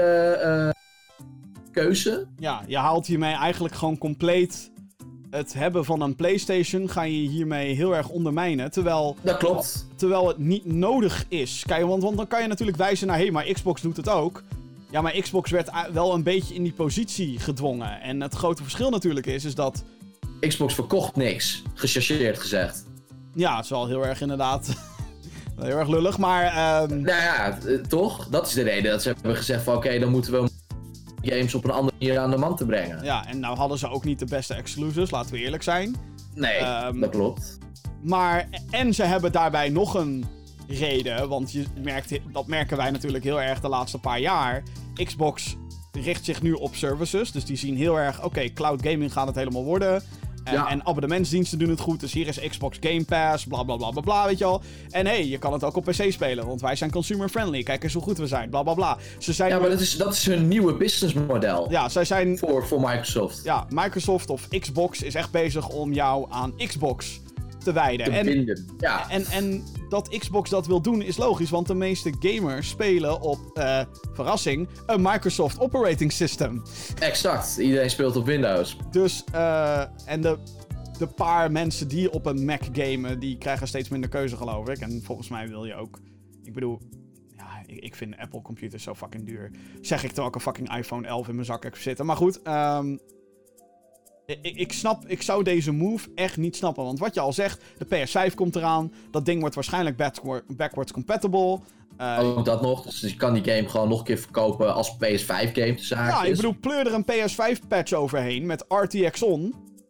Precies. En, en, en, en je, je kan weer een hele nieuwe marketing push doen. Plus dat Horizon 2, wat we al zeiden, er sowieso aankomt. Komt. Want ja. dit was zo'n groot succes, dit Horizon Zero. Dat ook. Het was zo'n succes zonder dat je het naar andere platforms hoefde te brengen. Waarom zou Meer je dan dat 10 doen? miljoen units verkocht. Ja. En, nou ja, dan, dan, dan, dan komt er straks een deel 2. En hey, by the way, we hebben nu een RTX On en Performance Patch voor PS5. Oh shit, weet je, dan gaat iedereen het weer spelen of kopen als ze het nog niet hebben. Kopen. Dus het is... Ja, exact. ik, ik snap dit gewoon. Ik snap deze business move echt niet. Kijk, mensen die geen PlayStation hebben en die dit heel graag willen spelen, die vinden dit fantastisch. En don't get me wrong, als het inderdaad dit jaar naar PC komt, ga ik het waarschijnlijk ook gewoon weer spelen. Want hé, hey, deze game op 60 frames per seconde, kom maar door. Ja. En Een, zonder, hele, een hele andere ervaring in één keer. ja, veel smoother en zonder motion blur en eh, weet ik wat allemaal. Ik bedoel, dan kan je echt, eh, dan kan je eigenlijk pas echt laten zien hoe mooi deze game is. Eh, ja. Ja, dat is heel lullig tegenover de PlayStation 4. Maar goed, dat blijf je nou eenmaal houden met console. eh, ja console. eh, zes, zes, zeven jaar oude console, ja. ja, dus, maar. Ja, vanuit Sony vind ik dit, zou ik dit echt. Als dit waar is natuurlijk. Kijk, nu, nu is het nog niet for real. Waar het niet dat als Kotaku dit meldt en heel veel andere websites hebben dit overgenomen. Dan, Ja. is het, dan zit er vaak wel een. Dan is het wel legit. We kunnen er eigenlijk al van uitgaan nou ja, dat het gaat het gebeuren. Is, ja, het is waar. Het is gewoon waar. Want ja, eh, eh, meestal, en eh, ik, ik bedoel, misschien niet altijd, maar als Jason Schreier achter zo'n artikel zit, en die zit toch wel redelijk diep in de industrie, Ja, hij is die guy die bij Kotaku werkt, dus de website die dit als eerste meldde. Ja. precies, dan, dan kun je er wel redelijkerwijs van uitgaan dat dit waarheid is. Ja. Alleen ja, de, de- het waarom, eh, ik heb geen idee. Ik vind het een hele rare business move. Overigens is Horizon Zero Dawn technisch gezien al via een PC speelbaar. Ja. Eh, maar dan wel via PlayStation Now, wat de streamingsoptie is van eh, En PlayStation. daar is verder niks mis mee, want dan hou je gewoon, dan heb je gewoon, dat wat je dan eigenlijk doet is zeggen van oké, het is speelbaar op PC, maar eh, wel nog steeds binnen een Sony omgeving. Ja. Dus dan heb je nog steeds gewoon een, een Sony klant, om het zo maar te zeggen. Ja, het, enige, het enige wat ik hieruit zou kunnen bedenken is dat het echt een soort experiment is vanuit Sony. Van goh, wat nou als we een van onze beste titels naar PC brengen? Wat gebeurt er dan? Ja, op basis daarvan vind ik het dan wel weer geinig. Maar alsnog vind ik het een risicootje. Omdat je dan eigenlijk gewoon zo'n IP toch ineens multiplatform gaat maken. Terwijl, ja, ik, ik, ik weet het niet. Ik vind het gewoon een nee, beetje, dit, dit was de reden bewijs van om te zeggen van hier moet je een Playstation voor kopen. En nou is het van, oh ja, ik kan hem ook op PC spelen. Ja, dit is een beetje alsof Nintendo Die ineens... ondermijnt je USP. Ja, het is een beetje alsof Nintendo ineens... eh, eh, nou, dan niet per se... Nou ja, was dit de Mario voor PS4? Weet ik niet. Maar Nou, nee. alsof Nintendo ineens zegt... Hey guys, een Zelda game komt naar PC. Breath Ja. of the Wild komt naar PC. Ja, oké. Ja, eh, wat? wat? Dan zou je ook denken, what the fuck? Hoezo? Ja, precies. Heel raar. nou, Echt heel raar. Ik ben benieuwd naar hun eh, experiment. ja, ik ook wel eigenlijk inderdaad. Het wordt, eh, het wordt heel, heel, heel, heel, heel apart. Eh, ja, dan... eh, Oh ja, dit. Eh, dit is ook wel leuk nieuws, dit. He- heb jij dit al gehoord, Johan? Wacht even, dan gaan we, gaan we even iets opzetten. Eh, even, je- even je oren coveren als je niet van slechte muziek houdt.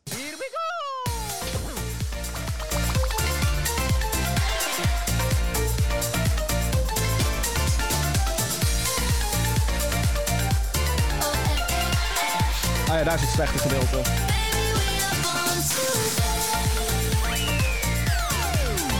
Ah, dit is eh, Galantis en Charlie XCX. Met natuurlijk Koji Kando, die eigenlijk hier ook gewoon eh, genoemd zou moeten worden.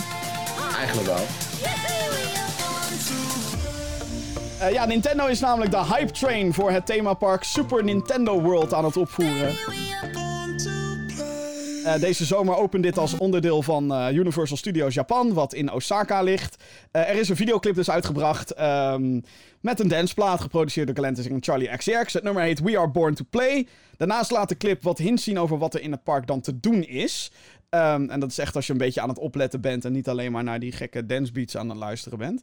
Ehm, via je telefoon of een speciale smartwatch kan je minigames spelen terwijl je in het park aanwezig bent. Dit is overigens niet een heel nieuw concept, maar hey, bij Nintendo past het wel. Super. Nintendo World staat ook gepland voor Universal Studios Shanghai. Of er een Amerikaanse versie van het themapark komt is niet bekend. Nog plannen voor een Europese, aangezien er geen Universal Studios is in Europa. Dus.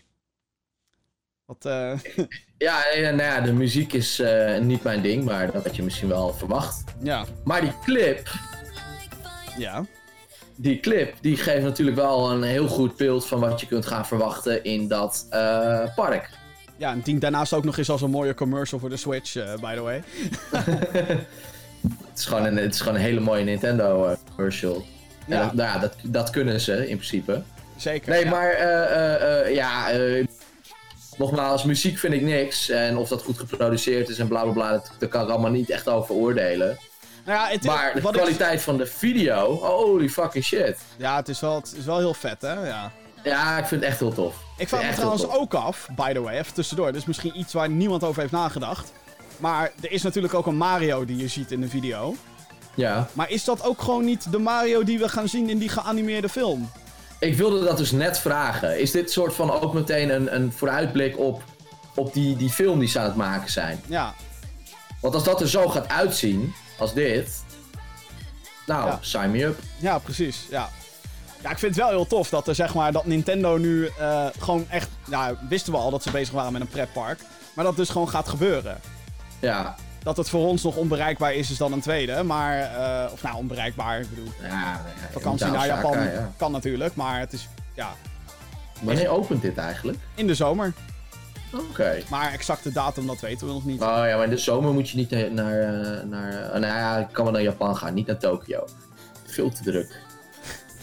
Nou ja, eh, ja, het is in Ja, iets met de Osaka. Olympische Spelen, hè. Oh ja, ook dat nog eens inderdaad. Ja, precies. Kijk, di- dit vind, ik, dit vind ik dan het beste gedeelte van de plaat. Omdat zij gewoon naar bek houdt, die zangeres. ja, dit is gewoon vet dit. Hou je bek! Nou ja, dat. Ja, nee, als zij gewoon naar bek houdt, dan vind ik het allemaal prima. Gewoon dat Mario-deuntje, vette beat eronder. Dan, dan werkt het wat mij betreft. Ja, nee, ik vind, eh, ik vind het heel tof. Misschien moet je niet, eh, niet te veel eh, laten zien ook van die beelden. Ah joh, dat is, daar weer gezeik mee. We worden toch al geclaimd en shit, joh. Dat maakt... maakt allemaal geen donder meer uit.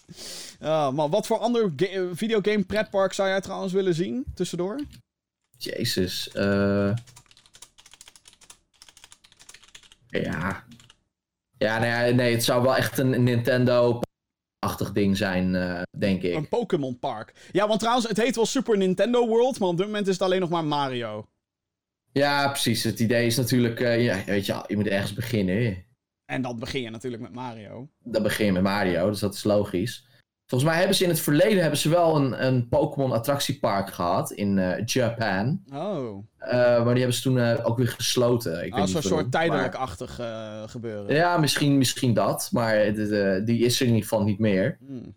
en ja, als ik dan zit te denken van wat is nou een van mijn favoriete game franchises die, ja, dat kan niet echt vertaald worden naar, naar, naar een pretpark. Ik zou dus... nou, trou- trouwens misschien wel. Krijg je wel heel, heel rare... wat ik, maar Wat zeggen? Age, Vampires of zo. Dat, eh, Allemaal van die entertainers wo- met wordt- lange baard. Word je zo katapult, word je weggeschoten, weet je wel. Ah, Zo- Zo'n entertainer met zo'n lange baard en een gewaad aan wololo, wololo. welkom. Welkom. Ehm, ik zou dus heel graag een Rapture pretpark willen zien. Oh, dat is wel echt heel dope. Gewoon een onderwater ding, Rapture, gewoon namaken.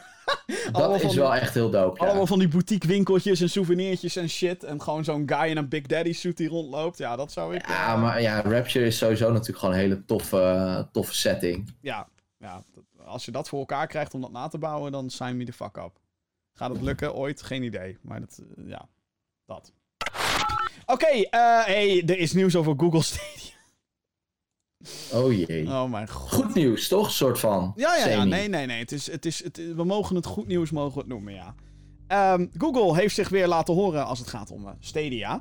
Eh, dit is een streamingsdienst waarbij je direct games kan spelen via het internet zodra je deze hebt aangeschaft. Dus je hoeft niet te downloaden en zo. Het is streaming, een beetje de Netflix van games, maar dan dat je wel games alsnog apart moet halen, wat het eigenlijk niet meteen de Netflix van games is. Anyway, op dit moment is de dienst eh, enkel beschikbaar als je een zogeheten Pro-abonnement aanschaft die 10 euro per maand kost.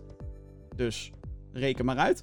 De techgigant heeft bekendgemaakt dat dit jaar zeker nog 120 titels naar de dienst gaan komen. Ze zeggen in het eerste halfjaar 10 exclusieve titels uit te willen brengen. Daarnaast komen er ook beloofde features de aankomende twee kwart- kwartalen. Onder andere 4K-support voor spelen in een webbrowser. Meer Google Assistant functionaliteiten. Meerdere Android-telefoons die die dienst kunnen gebruiken. En de controller moet ook een draadloze functie krijgen met het spelen in een Google Chrome browser. De Stadia controller werkt nu wel via je PC. Alleen moet je eh, deze nu nog aansluiten. Met een USB-kabel. Dus langzaam Ja. maar zeker gaan ze de dingen die ze ooit beloofd hadden, gaan ze een soort van implementeren. Maar dit is nog lang niet alles wat ze beloofd hebben. Nee, nee, woehoe. Maar eh, ja. 120 games. Ja, oude games. Nou ja, nou, dat is niet helemaal waar. Want Cyberpunk Nou, komt oké, naar o- o- Stadia. Avengers Ja, komt naar. Stadia. Doom Eternal komt naar Stadia. Nou, misschien 100, 100 oude games dan. Ja, nou ja, het zal mij benieuwen. Darksiders komt naar... Oh nee, die is al op Stadia. Laat maar zitten. Dat Ja. was er al. Ehm, ja. Ik, eh, weet je, ik, ik- vind dit soort berichten altijd frustrerend. Want ze brengen het dan met, kijk eens even wat we allemaal naar Stadia gaan brengen. Waar het niet dat dit natuurlijk allemaal functies zijn waar ze het vorig jaar al uitgebreid over hebben gehad. Van kijk eens hoe vet Stadia gaat worden. Maar dan denk ik, ja, maar als je dat belooft voor release, dat dat zeg maar jouw dienst gaat zijn. En vervolgens release je een dienst zonder al die shit Ja. heb ik nu echt zo'n gevoel van. Fuck you guys. Gewoon. Ja, eh, inderdaad. eh, lekker laat, denk je dan. Ja, nou ja, Stadia had gewoon niet de release moeten heten. Het had Alpha. Google Stadia Alpha of zo. Of de beta. Of de, wat, wat voor fucking early access naam die je. Early access, ja, ja, ja. Maar het is gewoon totaal nog niet de dienst die ze voor ogen hadden. En heb ik het nog niet eens over de problemen die mensen kunnen hebben met eh, internet en dat soort shit. No. Ehm, maar ja, dat is. eh, Ja, ik bedoel, eh, ik, ik hou dat Stadia wel in de gaten. Voor nu is dat allemaal veel te vroeg, joh. Veel te vroeg. Ja, en het is ook gewoon een beetje. Het is ook een beetje. Het is nu al uitgestorven trouwens. Er zijn echt nog maar duizend mensen die. Oké, dat is misschien niet waar. Maar 10, 9000 mensen die dagelijks nog inloggen op Destiny 2 via Stadia. En dat is dan Ja. een van die gratis games die je krijgt. Ja, Ehm, terwijl er dan 100.000 op PS4 zitten. En ook nog eens 100.000 op Xbox en 100.000 op Steam. Dus dan weet je een beetje hoe, hoe groot tussen aanhalingstekens die playerbase is. ja. En het kan, ik kan me bijna niet voorstellen dat dit op dit moment winstgevend is voor Google. En dat dat, dat Ik, dit jaar eh, nog gaat worden. Ik denk dat, eh, dat ze sowieso wel hebben ingeschat dat, eh, dat het in de eerste instantie eh, geen winstgevend product is. Nee. En Google kan het leiden, laten we wel wezen. Oh. Dus die zullen ook niet meteen de stekker eruit trekken als het geen succes is. Maar ja, dat het nog geen, dat het nog geen succes is, dat, dat, lijkt, dat lijkt me wel duidelijk. ik, ik blijf gewoon echt gewoon met vraagtekens naar Stadia kijken. Dat ik denk, voor wie is deze dienst? Voor wie is het? Is het voor de casual mensen? Nee, want die hebben de internetverbindingen niet om, om dit goed te kunnen doen. Het is, het, is niet, het is niet per se voor onze generatie. Het is zeg maar voor de volgende generatie. Die zeg maar straks niet meer weet wat diskjes zijn en dat soort dingen. Ja, Uh, game in een hoesje, wat is dat? Uh. Ja, maar zelfs dan, eh, als je dan kijkt naar wat de concurrent allemaal doet. En dan heb ik het over PlayStation en, en, en Xbox. Nee, tuurlijk, tuurlijk. Maar ik bedoel, het is aan Google natuurlijk om te zorgen dat, dat ze een dergelijke doelgroep aan zich kunnen binden. Ja, maar dat lukt Maar ik zou de- nee, dat lukt zeker niet. Ja, daarom zit ik altijd met soort van verbazing te lezen hoe Google dan heel anti... Ja, je, je kan het ook... Wel benieuwd naar die 10 exclusives. Dat wel, maar ik ben bang dat het allemaal... Het, sowieso zijn het op dit moment allemaal indies. Ehm, met een soort Epic Game Store-achtig contract. Met, Mhm. hey, wordt een jaar exclusief op Stadia. Hier heb je een shitload aan geld, zodat je je daarover in ieder geval geen zorgen meer hoeft te maken. En dat is dan heel leuk voor die indies natuurlijk. Om Mhm. daarna dan naar, eh, eh, eh, naar andere platforms te kunnen gaan. En ja, bijvoorbeeld dat Guild, wat een exclusive was bij launch, de enige exclusive bij launch. Ehm, ja, ik vind dat dan aan de ene kant ook treurig voor die ontwikkelaars. Want er is volgens mij echt letterlijk niemand die die game heeft uitgespeeld. Oké, dat is misschien Nee. niet waar, maar eh, dat zullen er niet heel veel geweest zijn. En Nee. als ik dan nee. kijk naar die game, dan denk ik, ja, dit is, dit is wel potentieel een leuke game. En het is niet Ja, volgens mij is het wel een leuk spelletje inderdaad. Alleen, ja, weet je, eh, ik eh, wacht dan wel dat hij gewoon naar, naar de PlayStation of zo komt. Overigens, overigens twijfel ik ook nog eens over die 10 exclusives. Want wat zijn ze dan? Als ze binnen nu en een half jaar moeten verschijnen, eh, oké. Ja, maar dat heb ik ook weer. Dan denk ik, vind je, jezus man, zeg toch gewoon wat je gaat doen. Ik bedoel, ik weet dat ze Orcs Must Die 3 eh, hebben ze in handen. Ja, Baldur's Gate. Ja, die is niet exclusive. Je gaat me echt niet vertellen dat ze Baldur's Gate 3 exclusief gaan maken.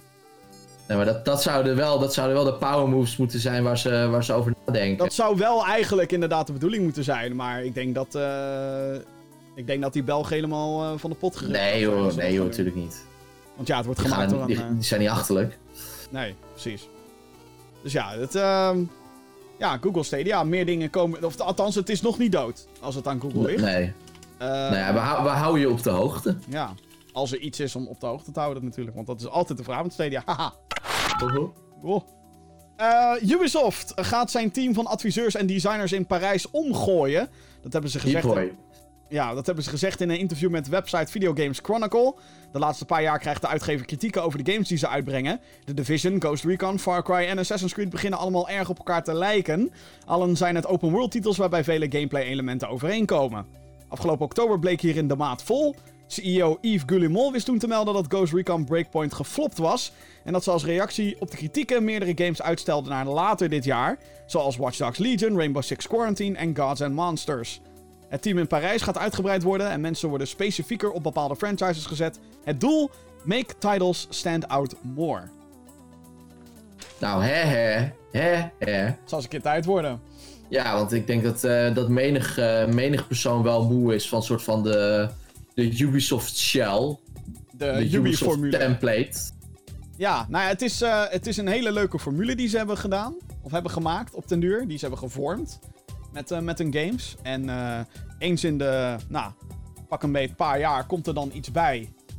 Wat dan die game ineens uniek maakt, wat betreft die Mhm. formule. Waar het niet dat dat dan vervolgens op letterlijk elk spel wordt geïmplementeerd. Ja, En ehm, ja, dat was ook afgelopen jaar zeker weer het geval met The Division 2 en met eh, met name Ghost Recon Breakpoint. En dan was Ghost Recon Breakpoint ook nog eens een buggy fucking saaie teringzooi. Althans, als ik de kritieken mag geloven. Ehm, maar jij hebt toen die Far Cry gespeeld, waar je ook zeg maar die paarse wapens en dat soort shit Ja, hebt. ja, Eh, ik, Wat natuurlijk gewoon een Division dingetje is. ik was daar toen best positief over eigenlijk. Ja, Eh, maar het is wel gewoon leentje buur natuurlijk bij weer een Ubisoft franchise. Zeker, ja, want het is gewoon... hey, weer een Ubisoft elementje die we hier ook in gaan doen. Zodat we Eh. Daar ook weer monetization aan kunnen plakken. En Precies, ja. dat was voor heel veel fans van Ghost Recon ook een beetje het breekpunt. Eh, breakpoint. Dat, je de- dat je denkt, ja maar hallo, dit moet een tactische, realistische shooter zijn. En je gaat nu ineens levels aan assault rifles plakken. What the fuck? En Ze zijn gewoon een beetje doorgeslagen daar. Ja, het is gewoon echt letterlijk... Elke game moet nu levels aan je equipment hebben. Het moet levels aan vijanden hebben. Het moet eh, elke vijand moet een fucking health bar hebben. En ehm, ik vond het in New Dawn nog niet heel erg. Maar ik zou niet willen dat Far Cry 6 dat gaat overnemen. Nee. En als ik dan dit bericht lees, dan denk ik... Nou, dat, ik hoop dus dat dat inderdaad niet het geval gaat zijn. Hoef je nu minder bang voor te zijn in ieder geval, als Ja. ik dit zo lees. Want het wordt inderdaad allemaal hetzelfde. En het is, het is gewoon een kwestie van tijd voordat je er echt helemaal klaar mee bent. Ja, En kennelijk hebben ze dat inmiddels gemerkt. Eh, of althans, ja, Ghost Recon Breakpoint nogmaals had dat gewoon niet goed gedaan. En ehm, dat, dat kan je natuurlijk ook wijden aan, aan de microtransactions en eh, de saaie setting en dat soort shit. Maar ik denk zeker ook het feit dat het weer een Ubi-game is. En daarom hunkeren denk ik mensen gewoon weer. Ze moeten volgens mij gewoon die hele strategie moeten ze nu gewoon verlaten. En Ja, gewoon ze moeten zeggen, echt iets nieuws gaan doen. ja, want ze hebben zoveel franchises die ontzettend veel potentie hebben. Maar dat komt omdat die franchises bepaalde dingen hebben die die franchise die franchise maken. Exact. Ze moeten gewoon zorgen dat elke franchise weer een eigen smoel heeft. En dat het niet allemaal een soort van gecopy-paste wordt. Ja, dus de, laat de Division je looter shooter zijn. Laat Far Cry je open world speeltuin zijn met eh, exotische locaties en vette schietactie en shit. Eh, laat, eh, hè, laat, Assassin, laat Assassin's Creed weer eens een stealth actiegame worden, jongens. Gek idee misschien. Gaat ook niet gebeuren met de volgende, maar Nee, nee. het zou zeg maar ook wel weer eh, vet zijn. Laat Ghost Recon de tactische shit zijn. Laat Rainbow Six Siege ook tactische Gewoon, shit zijn. Ja, in- ja maar dat, dat waren de twee inderdaad. Rainbow Six en Ghost Recon. En misschien is en dit die, dan die weer... konden wel los van elkaar konden die bestaan. Omdat Ghost Recon natuurlijk als, als, als opzet iets anders was dan, dan een Rainbow Six. Rainbow Six is dan meer een soort van SWAT-achtig. Ja, Waarbij Ghost Recon zeg maar wat breder was of zo. En ja dat was echt over... konden die franchises naast elkaar bestaan. Ik bedoel, eh, eh, eh, wat was nou Rainbow Six Vegas? Was fucking geweldig. Ja. En, en Ghost Recon Advanced Warfighter of Ja, zoiets. ja, ja, ja, ja. Ja, dat, dat werkte ook gewoon prima. En dat beet helemaal niet met, met Rainbow Six. Dus als je daar gewoon nieuwe ideeën in, in bedenkt en, en uitvoert, dan kan dat op zich best. Alleen ja, als je de hele tijd makkelijk vanaf wil maken, dan krijg je dit. En op een gegeven moment zijn mensen het gewoon spuug en spuug zat. En terecht. Ja, nou ja, wat, wat ik al zei, ik bedoel, misschien opent dit weer de deuren voor eh, de games die we eigenlijk al jarenlang van Ubi willen zien. Zoals een Prince of Persia, of een Rayman, of een Child of Light 2, of een... eh, Nee, die komt eraan, hè? Die, die is in productie. welke? Child of Light 2. Die Nee, die was juist niet in productie. hebben ze toch tussen neus en lippen door toen aangekondigd. Met, met, eh, met de release van de Switch-versie. Nee. Echt niet? Volgens mij is die weer on, on hold gezet namelijk. Zo van, ja, Ah, fucking hell. Echt? ja, het laatste wat ik erover las is nee, dat Nou, eh, is, geen, eh, is geen ding meer. Nou, currently not in production. Nou, kutzooi. Ja, dat zeg ik. Oké, nou, dat was mijn zondag, dankjewel. Ja, nee, maar het is, het is ook echt zonde. Het is echt zonde. Want Ubi heeft de IP's. Ze hebben de, de Ze hebben potentie. ijzersterke franchises. En zeker ook het talent om, om, om vette games te maken. Alleen het is allemaal dat ze zich moeten houden aan die kutformule. Waardoor, waardoor... Bijvoorbeeld Beyond Good and Evil 2. What the fuck is dat voor game? Geen idee. Open world, fucking, je kan alles doen, duizenden planeten. Jongen, fuck off. Waarom gebruik je die IP nog? Ja, Ja, nou ja, dat, dat, maar- dat is eh, een goede vraag, ja. Dus, dus hopelijk is het gewoon weer... eh, of een Splinter Cell, hè? Want Splinter ja, Cell past, Splinter Cell, leuk. past goed er idee, natuurlijk niet in die formule. Nee. Want als je daar ineens een fucking... oudere game was. Ja, maar als je daar inderdaad ineens een fucking Division van gaat maken... dan denken mensen ook, eh you ruined Splinter Cell. Yup. En eh, ja... Ja, ik ben, eh, ik ben benieuwd wat dit gaat betekenen. Ook voor bijvoorbeeld Skull and Bones. Die natuurlijk gewoon al eh, drie jaar geleden eigenlijk bij wijze van had moeten uitkomen. Cancel die shit, cancel maar. Gewoon cancelen, jongens. Nee, serieus. Ik heb hier nog een vlag liggen. Van eh, Gamescom, eh, wat was het? 2018. Jezus. Toen heb ik hem gespeeld. En ja, wat Skull and Bones eigenlijk gewoon is, is het is de Assassin's Creed 4 scheepmode, Ja, maar dan in multiplayer. En that's it. By the way. Dat is het. Ja, je hebt dan dat, dat je schepen kan customizen. Kon ja, ook, kon nee, ook in een, bedoel, had gewoon niet zo heel veel met lijf. kon ook in een Daarom is de 4 game terug naar de tekentafel gegaan. Nou, ik ben benieuwd, want ik, ik, ik, ik, ik, ik had... What the fuck? Hoe lang zijn ze daarmee bezig al? Het is echt niet normaal. Echt heel lang. Echt heel lang. Echt niet normaal. Die game werd in 2017 aangekondigd. Op de E3, geloof ik. En toen Uh-huh. zeiden ze al dat ze er al een tijdje mee bezig waren. Dus dan kun je ervan uitgaan dat het al twee jaar gaande was. Ja, What the fuck, man? Het is echt... echt heel erg. Ja, goed. Tot zover. Ehm, alle nieuwsberichten van... Nou, alle nieuwsberichten... De, de nieuws, nou ja, zo lijkt het wel. Bijna alle nieuwsberichten van deze week. Eh, ja, dan... eh, Heb jij een vraag voor de show? Mail naar podcast.gamergeeks.nl En ik heb natuurlijk weer een aantal mailtjes binnengekregen via dat o zo mooie e-mailadres. Hoi Gaming Geeks, wat vinden jullie eh, ervan dat een Switch Pro geleakt is? Ik ben er zelf niet zo blij mee, omdat Nintendo al vaker exclusive games voor de betere versies van de gameapparaat had gedaan. Bijvoorbeeld de 3DS XL en de Game Boy Color. Groetjes van Ryan. Overigens is er niks geleakt, er zijn alleen dikke rumors dat er een Switch Pro aankomt. Of een verbeterde versie van de Switch. Ja, die er vorig jaar ook al eh, waren overigens. Ja, en het jaar daarvoor. En eh, het jaar daarvoor al. Maar ja, ik bedoel, ja, Nintendo die maakt revisie apparaten. Dus het is niet zo heel raar dat daar eh, over gespeculeerd wordt. We hebben er natuurlijk eigenlijk al eentje gehad, maar dat is de Switch Lite. Dat is een minder betere, maar goedkopere versie van de Switch.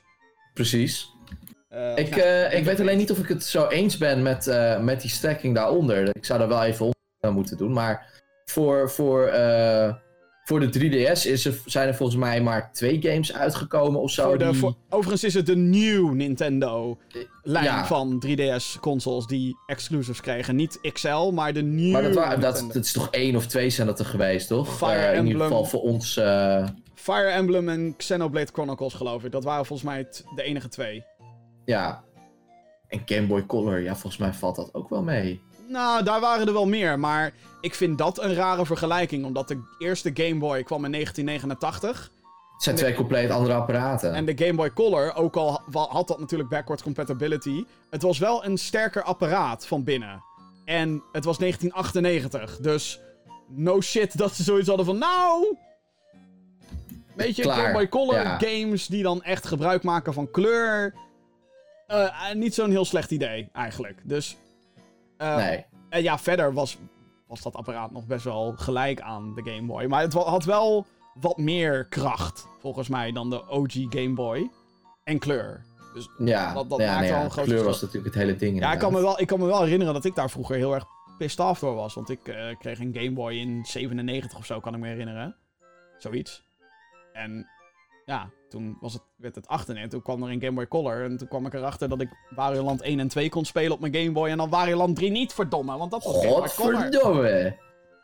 Maar eh, een Switch Pro, Ja. Jim. Ja, Eh, Tuurlijk gaat het gebeuren. ja, maar is, is dat iets waar jij zit op, te- op zit te wachten? Ja, ik denk het wel. Ik vind het sowieso heel interessant altijd als Nintendo met een ander model komt. Want zelfs die Switch Lite, dit klinkt super gaar, maar ik zou die eigenlijk wel willen hebben. Dat ik gewoon de Switch, de normale Switch hier gedokt hou. En dat ik de Switch Lite gewoon echt de hele tijd heen en weer neem. eh. Jezus, Jim. ja, Echt. wat dat betreft, luxe paard. Heb, je- heb je nog niet genoeg spullen of zo? Eh, wat, Nee, hoe kom eh, je daar nou weer bij? Ik heb hier een Skull and Bones vlag. Dat is gewoon, ja, dat, dat is, dit is natuurlijk het meest nuttige. die kan je over een paar jaar kan je voor heel veel verkopen, want die game die wordt gewoon gecanceld. Zeker dit logo, denk ik. Ik denk dat dit logo is gewoon, eh, het is niet meer... eh? Nee, nee, nee, nee, nee. Nee, dat ziet er straks heel anders uit. Weet je nog dat ze toen die, die, ehm, die Rainbow Six game aankondigden? Eh, Rainbow Six, nog iets. Patriots. Patriots. Nou, dat is, gaat hier ook gebeuren, Ja. wat je nu in je handen hebt. Anyway, Nintendo, Switch Pro. Ja. Ehm, Maar eh, jij, jij, ziet dat, eh, jij ziet dat wel zitten. ik zie het denk ik wel zitten. Ja, het is... het, i- wordt- het wordt heel lastig, want je...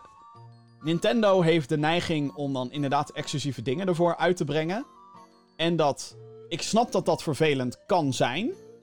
Het ligt er natuurlijk ook aan wat voor hardware erin gaat zitten en bla bla bla bla. Kijk, Dat, dat is inderdaad wat ik ook wilde zeggen. als het Wat is de verbetering? Ja, als het een significante verbetering is, dan snap ik wel dat ook third parties geneigd zijn om daarvoor games uit te brengen. Want eh, het downgraden om, om games die je nu ontwikkelt voor PS4 en Xbox One zeg maar, op Switch te brengen, kost zo ontzettend veel moeite. Het is echt. Ja, Ja. het, het is gewoon bijna de hel voor die ontwikkelaars. en ehm, de, de, de opofferingen die er gemaakt moeten worden, zijn ook vaak heel heftig. Ja. De framerate wordt gehalveerd. Alles wordt op de laagste kwaliteit settings eh, geflikkerd. En weet ik wat allemaal. Dus, mm, als... En, dat wordt alleen maar lastiger als er zometeen een PS5 komt. eh, en de Xbox Series X. Waarbij Ja. mensen op dat principe gaan ontwikkelen. En dan kan je natuurlijk Ja. zeggen, ja, maar... ehm, Nintendo, weet je wel, maakt de games. Ja, maar Nintendo kan het niet in hun eentje. En ehm, dat merk je, want ook wat, wat komt er nou uit vanuit Nintendo? Ja, Animal Crossing, die er niet heel goed uitziet, by the way. Het is gewoon weer Animal Crossing. Het is En, gewoon Animal Crossing, dat is wat mensen willen. en we krijgen een Breath of the Wild sequel, oké. Wat nog meer? Fucking Fire Emblem DLC voor Super Smash, oké. Weet je wel, ik, ik snap heel goed dat derde partijen, die... die eh, tuurlijk kan je games specifiek voor Switch ontwikkelen, en dat gebeurt ook wel. Bayonetta 3 moet er nog steeds aankomen, bijvoorbeeld. Maar ik zie zeker dan over een jaar of over twee jaar... Ja, downgraden naar... Hè, als, als je nu een game ontwikkelt voor Next Gen bijvoorbeeld... dan moet je nu vanuit gaan dat alle grote partijen zijn nu bezig met games voor PS5, Xbox Series X. Ja, Oké, als je dat wil downgraden zodat het kan draaien op PS4, dat kan nog. Maar daar nog een trap onder zitten, ja, dat wordt heel lastig. En ik zeg niet dat dat het gewoon niet kan. Ik bedoel, indies en zo, dat, dat hè, weet je, die, die, die maken toch al vaak games dat dat allemaal op Switch zou kunnen. Maar zelfs daar heeft de Switch op dit moment gewoon moeite mee. Het is gewoon niet het meest... En dat is Krachtig logisch. apparaat. Ja, het is logisch, want het is een handheld in principe. ja. Weet je wel? En ja, het is een hybrid, want je hebt het gedokt, bla bla bla. Het is. Je kan heel veel doen met zo'n Switch Pro. Je kan ten eerste de vormfactor kan je verbeteren. Je kan het scherm groter maken, wat op de Switch heel makkelijk kan. Want nu zit er nog zo'n dikke, vette, grote rand zitten omheen. Ehm, hmm. Nou, dat zou wel kunnen. Je kan allerlei chipjes kan je verbeteren. Dat is allemaal vernieuwd. En ze werken samen met Nvidia op dat front. Dus wie weet wat er allemaal kan. Plus, wa- wat ze ook zouden kunnen doen natuurlijk, is een, daarmee ook een nieuw ding maken voor de dock. Waarmee je de thuiservaring beter maakt. Want wat op dit moment de dock van de Switch is, is een stuk plastic. ja. Met één ventilatortje erin. Waardoor de grafische chip net iets meer kan draaien. Omdat het wat koeler is. En een paar USB-ports. That's it. Weet je wel? Zodat je. En, en het enige effect wat dat vaak bereikt. Is dat games van 720p resolutie. Op de, want dat is wat dat scherm ondersteunt. Naar 1080p upscaled. Dat is het enige Ja. wat dat dockje doet. That's it. Dus met een Switch Pro zou je daar ook weer heel veel kunnen doen. Dan komen daar natuurlijk wel weer kosten bij en zo. Maar als het alleen een Pro dock zou zijn, zou daar al heel veel uit kunnen halen. Dan haal je wel een beetje de handheld ervaring weg. Maar ja. het is een beetje wat Nintendo gaat doen. Want ik kan me heel goed herinneren dat ze voor die nieuwe Nintendo 3DS... hadden ze ook ineens... Hey guys, in de Virtual Console hebben we nu Super Nintendo games op 3DS. Maar alleen voor nieuw 3DS. En toen had ik zoiets van... Waarom? Het zijn Ja. fucking Super Nintendo games. Dus dat soort... Ja, het, het is voor mij Die net... ik op mijn telefoon kan spelen. Ja. Nou, sowieso. Ik bedoel, waarom... Alsof Super Nintendo games niet op een normale 3DS zouden kunnen draaien. Fuck Ja, right op, off. hou op. Fuck off. Bullshit. Kan Nintendo. sowieso, hè. gewoon een emulatortje erop, dat, eh, dat kan sowieso. Ja, het is, dat soort, dat soort praktijken, dat is ook Nintendo, dames en heren. Ik weet dat Nintendo... dat is ook Nintendo, ja, ja. Ik weet dat Nintendo vaak, zeg maar, geen kritiek... Je mag geen industrie kritiek leveren op Nintendo. Want Nintendo is heilig en Nintendo zijn de beste. Nou, Ik weet niet hoor. Dexit, Pokémon Sword and Shield, Expansion Pass. Hey guys, nu hebben we wel oude Pokémon. Koop de Expansion Pass. Kopen. En hetzelfde dan met die, met die New 3DS. Dus dat, kan, dat kunnen ze natuurlijk ook doen. Ik weet het niet. Ik denk, zij weten nu heel goed... Ze hebben nu een best wel groot publiek met Switch. 40 miljoen. Ehm, als zij een deel daarvan weer een Switch kunnen laten kopen... Eh, ik zou ook voor die optie gaan natuurlijk als business. ja, natuurlijk. als je daarmee eh, net iets verder kan en dichter bij je concurrenten kan gaan zitten. Iets wat Nintendo voor altijd zal blijven ontkennen dat ze concurrenten zijn voor PlayStation en Xbox, maar dat zijn ze. Want 300 euro die ik in een Switch kan stoppen, kan ik ook in een nieuwe PlayStation stoppen. Dus wat dat betreft. Ja, Dus ja, ik, ik, ik weet het niet echt. Ik, maar dat hij eraan komt, dat, daar lijkt me geen, eh, geen discussie over, toch? nee, nee, lijkt Komt ook- sowieso komt er een revisie aan. Ik zou sowieso betere Joy-Cons willen. Want die kleine, die kleine kut thumbstickjes. Mm, ik haat die Ja. inmiddels. Ja, nee, ik, ik snap wat je bedoelt. Dus ja, ehm, ja. We gaan, we- gaan het zien. We moeten gewoon afwachten. Nintendo is wat dat betreft ook best wel onvoorspelbaar. Ja, dat klopt. Eh, Mailtje van René. Eh, beste Jim en Mede Geeks, kunnen jullie iets noemen uit de game-industrie wat eh, meteen moet worden afgeschaft? ja hoor. Pay to win. Zeker. Meteen. Microtransactions in fucking 60 euro games. Eigenlijk. ja? Ik- ja, nee. Op, optioneel ook. ja, Oké. ja, ik vind van wel. Nee, ja, ik bedoel, je hebt fucking... Nee, eh, mag je vinden. en en zelfs, zelfs in games die ik adoreer trouwens zit het. Dus moet je nagaan. Maar ja, nee, ik vind het eigenlijk gewoon bijna crimineel dat je 65 euro hebt neergelegd voor een fucking game. Mhm. Maar als je dan een pakje wil hebben, een gouden armor of zo. Vroeger, Ja, oké. in de goede oude tijd, moest je gewoon like een game op hard uitspelen of zo. En dan kreeg je dat als unlockable. Nee, maar nu is het gewoon betaal maar gewoon lekker fucking 5 euro. Ja. Ik snap je. Oeh, shit, vriend. En zelfs bij, eh, dat vond ik grappig, was ook deze week. De pre-order bonuses voor Star Wars Jedi Fallen Order krijgt nu iedereen. het is gewoon, Ja, ik zag fuck het, it. ja. We hebben het toegevoegd in een patch, fuck it. Maar ook dat soort praktijken, pre-order bonuses. Eh, Rot op ermee. collector's editions mogen van mij blijven trouwens. Want ik hou van collector's editions, fysieke spullen.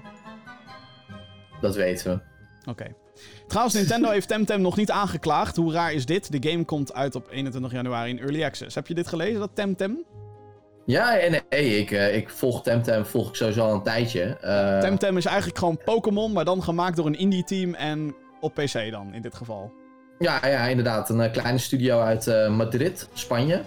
En nou ja, wat, wat ik denk is dat, dat Crema, zoals die studio heet, dat die niet aangeklaagd kunnen worden door Nintendo. Wat zij doen is een, een concept van, van monster hunting. En dat heb je al in andere games ook wel eens gezien. Ik kan even geen voorbeelden noemen, maar eh, nou ja, Dragon Quest heeft bijvoorbeeld ook Pokémon-achtige elementen.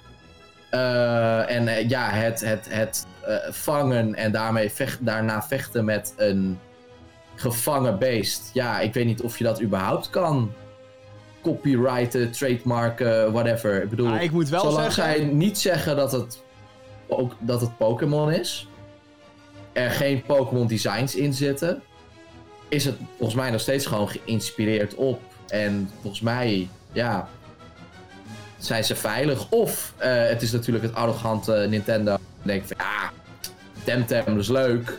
Maar wij hebben Pokémon. Dus eh, dat, vinden wij helemaal niet, eh, dat vinden wij helemaal niet spannend. Dat kan ook. Ja, ik, eh, ik twijfelde dus aan, want ik vind dat Temtem wel echt heel erg lijkt op Pokémon. En ook sommige designs. Zelfs, zelfs de battle deuntjes. Het is echt, ja, echt maar echt heel bijna eng. Dus in die zin zou Nintendo misschien een, een punt hebben. Maar ja, ik, wat, het vooral, wat hier vooral nu gebeurt, is dat Temtem op dit moment vooral gezien wordt als gewoon een superieure game aan Pokémon. eh Sword and Shield. Wat, Ja. eh, wat ik eigenlijk alleen maar aanmoedig, want ik, ik heb Sword and Shield niet gespeeld en, en eh, whatever.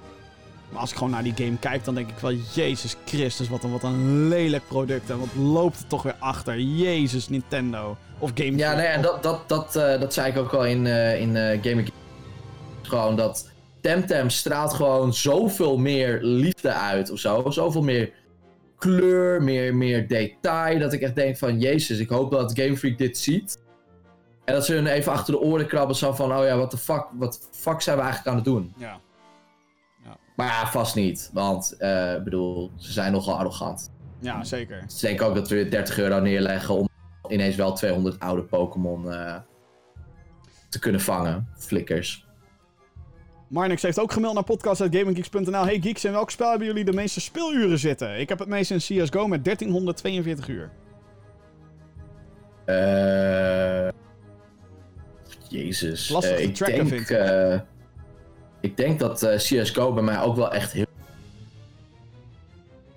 Ja, heel veel. Want dat hebben we in de beginjaren hebben we dat zo vaak gespeeld met z'n allen. Ik denk dat bij mij de meeste speeluren in Heroes of the Storm zitten. Want dat heb ik echt al. Dat speel ik al bijna vijf jaar.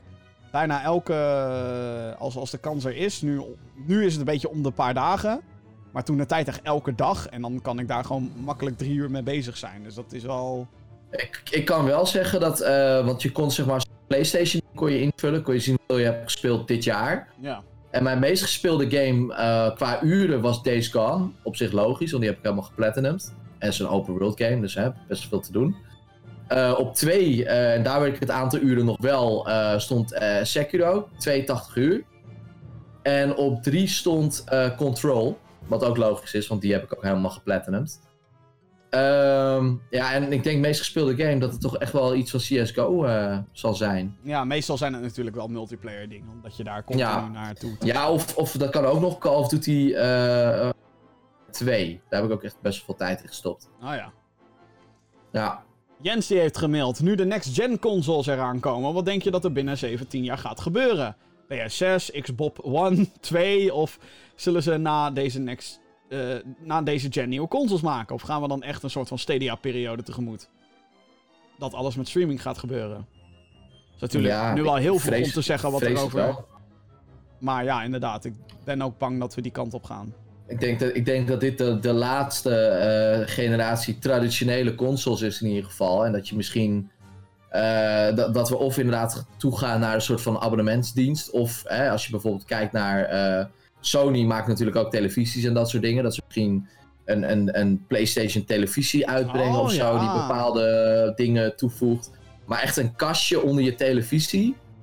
Ja, ik denk wel dat dit de laatste zijn. Ik denk dat Gewoon er... als je ziet hoe hard de techniek gaat. Ik denk dat er nog wel een nieuwe gen komt. Maar of iedereen daar dan aan meedoet. Ik denk dat Xbox de eerste is die dan zegt. Hoeft niet. Doei. En als die er komen, is de dis dan is die diskgleuf voor goed weg. Gone. Gone Ja. with the wind. Ja, als er inderdaad dan een kastje komt, dan, dan wordt het inderdaad gewoon eh, zonder disk drive. Ja. Dus, En ik neem Nintendo niet mee in dit verhaal, want Nintendo kan nog wel eens verrassen met dit soort... eh, nou, Nintendo gaat hier natuurlijk wel gewoon aan meedoen. En ik denk dat er zullen wel altijd kastjes... Ik denk dat er wel dan kastjes komen, maar dan inderdaad een beetje wat Google doet met een Chromecast-achtig idee. Mhm. Met een controller erbij en dan that's it, Ja. weet je wel. Ja, precies. Of misschien eh, dat het letterlijk een, een soort Chromecastje is met een harde schijf erin, zodat je games nog kan downloaden voor degene die niet van La- la- laat, ik het, laat ik het dan zo stellen, de hardware zelf hebben we niet meer in huis staan. Nee, de grafische kracht en processor niet. En Misschien... Nee. Ik zit nog wel te denken aan misschien harde schijf. Nou, dan maak je het wel weer heel erg lokaal. Ik weet het niet hoe ze dat gaan doen, maar... Nee, maar ik, eh, ik denk- het zal er niet hetzelfde gaan uitzien. Nee. En, we, en ik weet ook echt niet wat we nu over 17 jaar moeten verwachten. Ik bedoel, wat, wat natuurlijk wel weer raar is, is dat over 17 jaar... Dan pas is 5G de standaard, dus... Ja, nee, dat Ja, klopt. Het gaat niet zo snel als sommige bedrijven willen dat je denkt. Want ik was laatst ook in de, in de mediamarkt. En toen stonden daar ieder, al die fucking televisiefabrikanten 8K. En ik had zoiets van, niemand maakt content in 8K. Waarom Er verkoop je een niks 8K gemaakt in scherm? 4K. What the fuck? De NPO is niet eens een 4K. Wat de fuck lul je nou allemaal met je 8K? Ja, het zijn eh, hypes. En dan kan je natuurlijk zeggen, ja, maar het is voor de... eh, televisies toen. Maar het is voor de toekomst. Jongens, ze verzinnen wel weer een andere fucking gimmick. Die fucking OLED, QLED, eh, je moeder LED, 3D, 4D. Terug in de joh. tijd. Straks komen er ineens weer VHS-videobanden uit. Want het is retro. ja, precies. Geen idee. Ja, we hebben ook weer vinyl, dus eh, who knows. Daarom. Eh, beste Gaming Geeks, deze week zat ik op het internet te scrollen en zag een nieuwtje over de PlayStation 5. Namelijk dat de PlayStation 5 op 6 februari officieel uit de doeken gedaan zou worden. Dat de slogan It's Time to Play zou zijn. Eh, dat de game Spider-Man 2, Horizon 2, een nieuwe sci-fi IP van Naughty Dog, de nieuwe RE8 en een nieuwe game van London Studios officieel worden aangekondigd. En dat die 500 euro zou kosten. Eh, oh ja, er was ook zo'n concepttekening was er gelekt. Ja, Ehm kijk hoor. Bla bla bla bla bla. Bla bla bla bla bla. Eh. Wat denken jullie? Ja, het is een beetje. eh, nou, ik denk dat die wel echt volgende maand aangekondigd gaat worden. Dat sowieso. Spider-Man 2, Horizon Zero Dawn 2, dat zijn games die er sowieso aan zitten te komen. Ja, Een nieuw sci-fi IP van Naughty Dog. Eh, ik denk dat Naughty Dog nog niks te zien, eh, niks, laat zien. en, en ik denk dat Naughty Dog op dit moment full force op Last of Us Part 2 zit. Ik denk Dus dat... die, die, gaat, die gaat niks laten zien voor de PS5. Dat hoeft ook niet. Nee.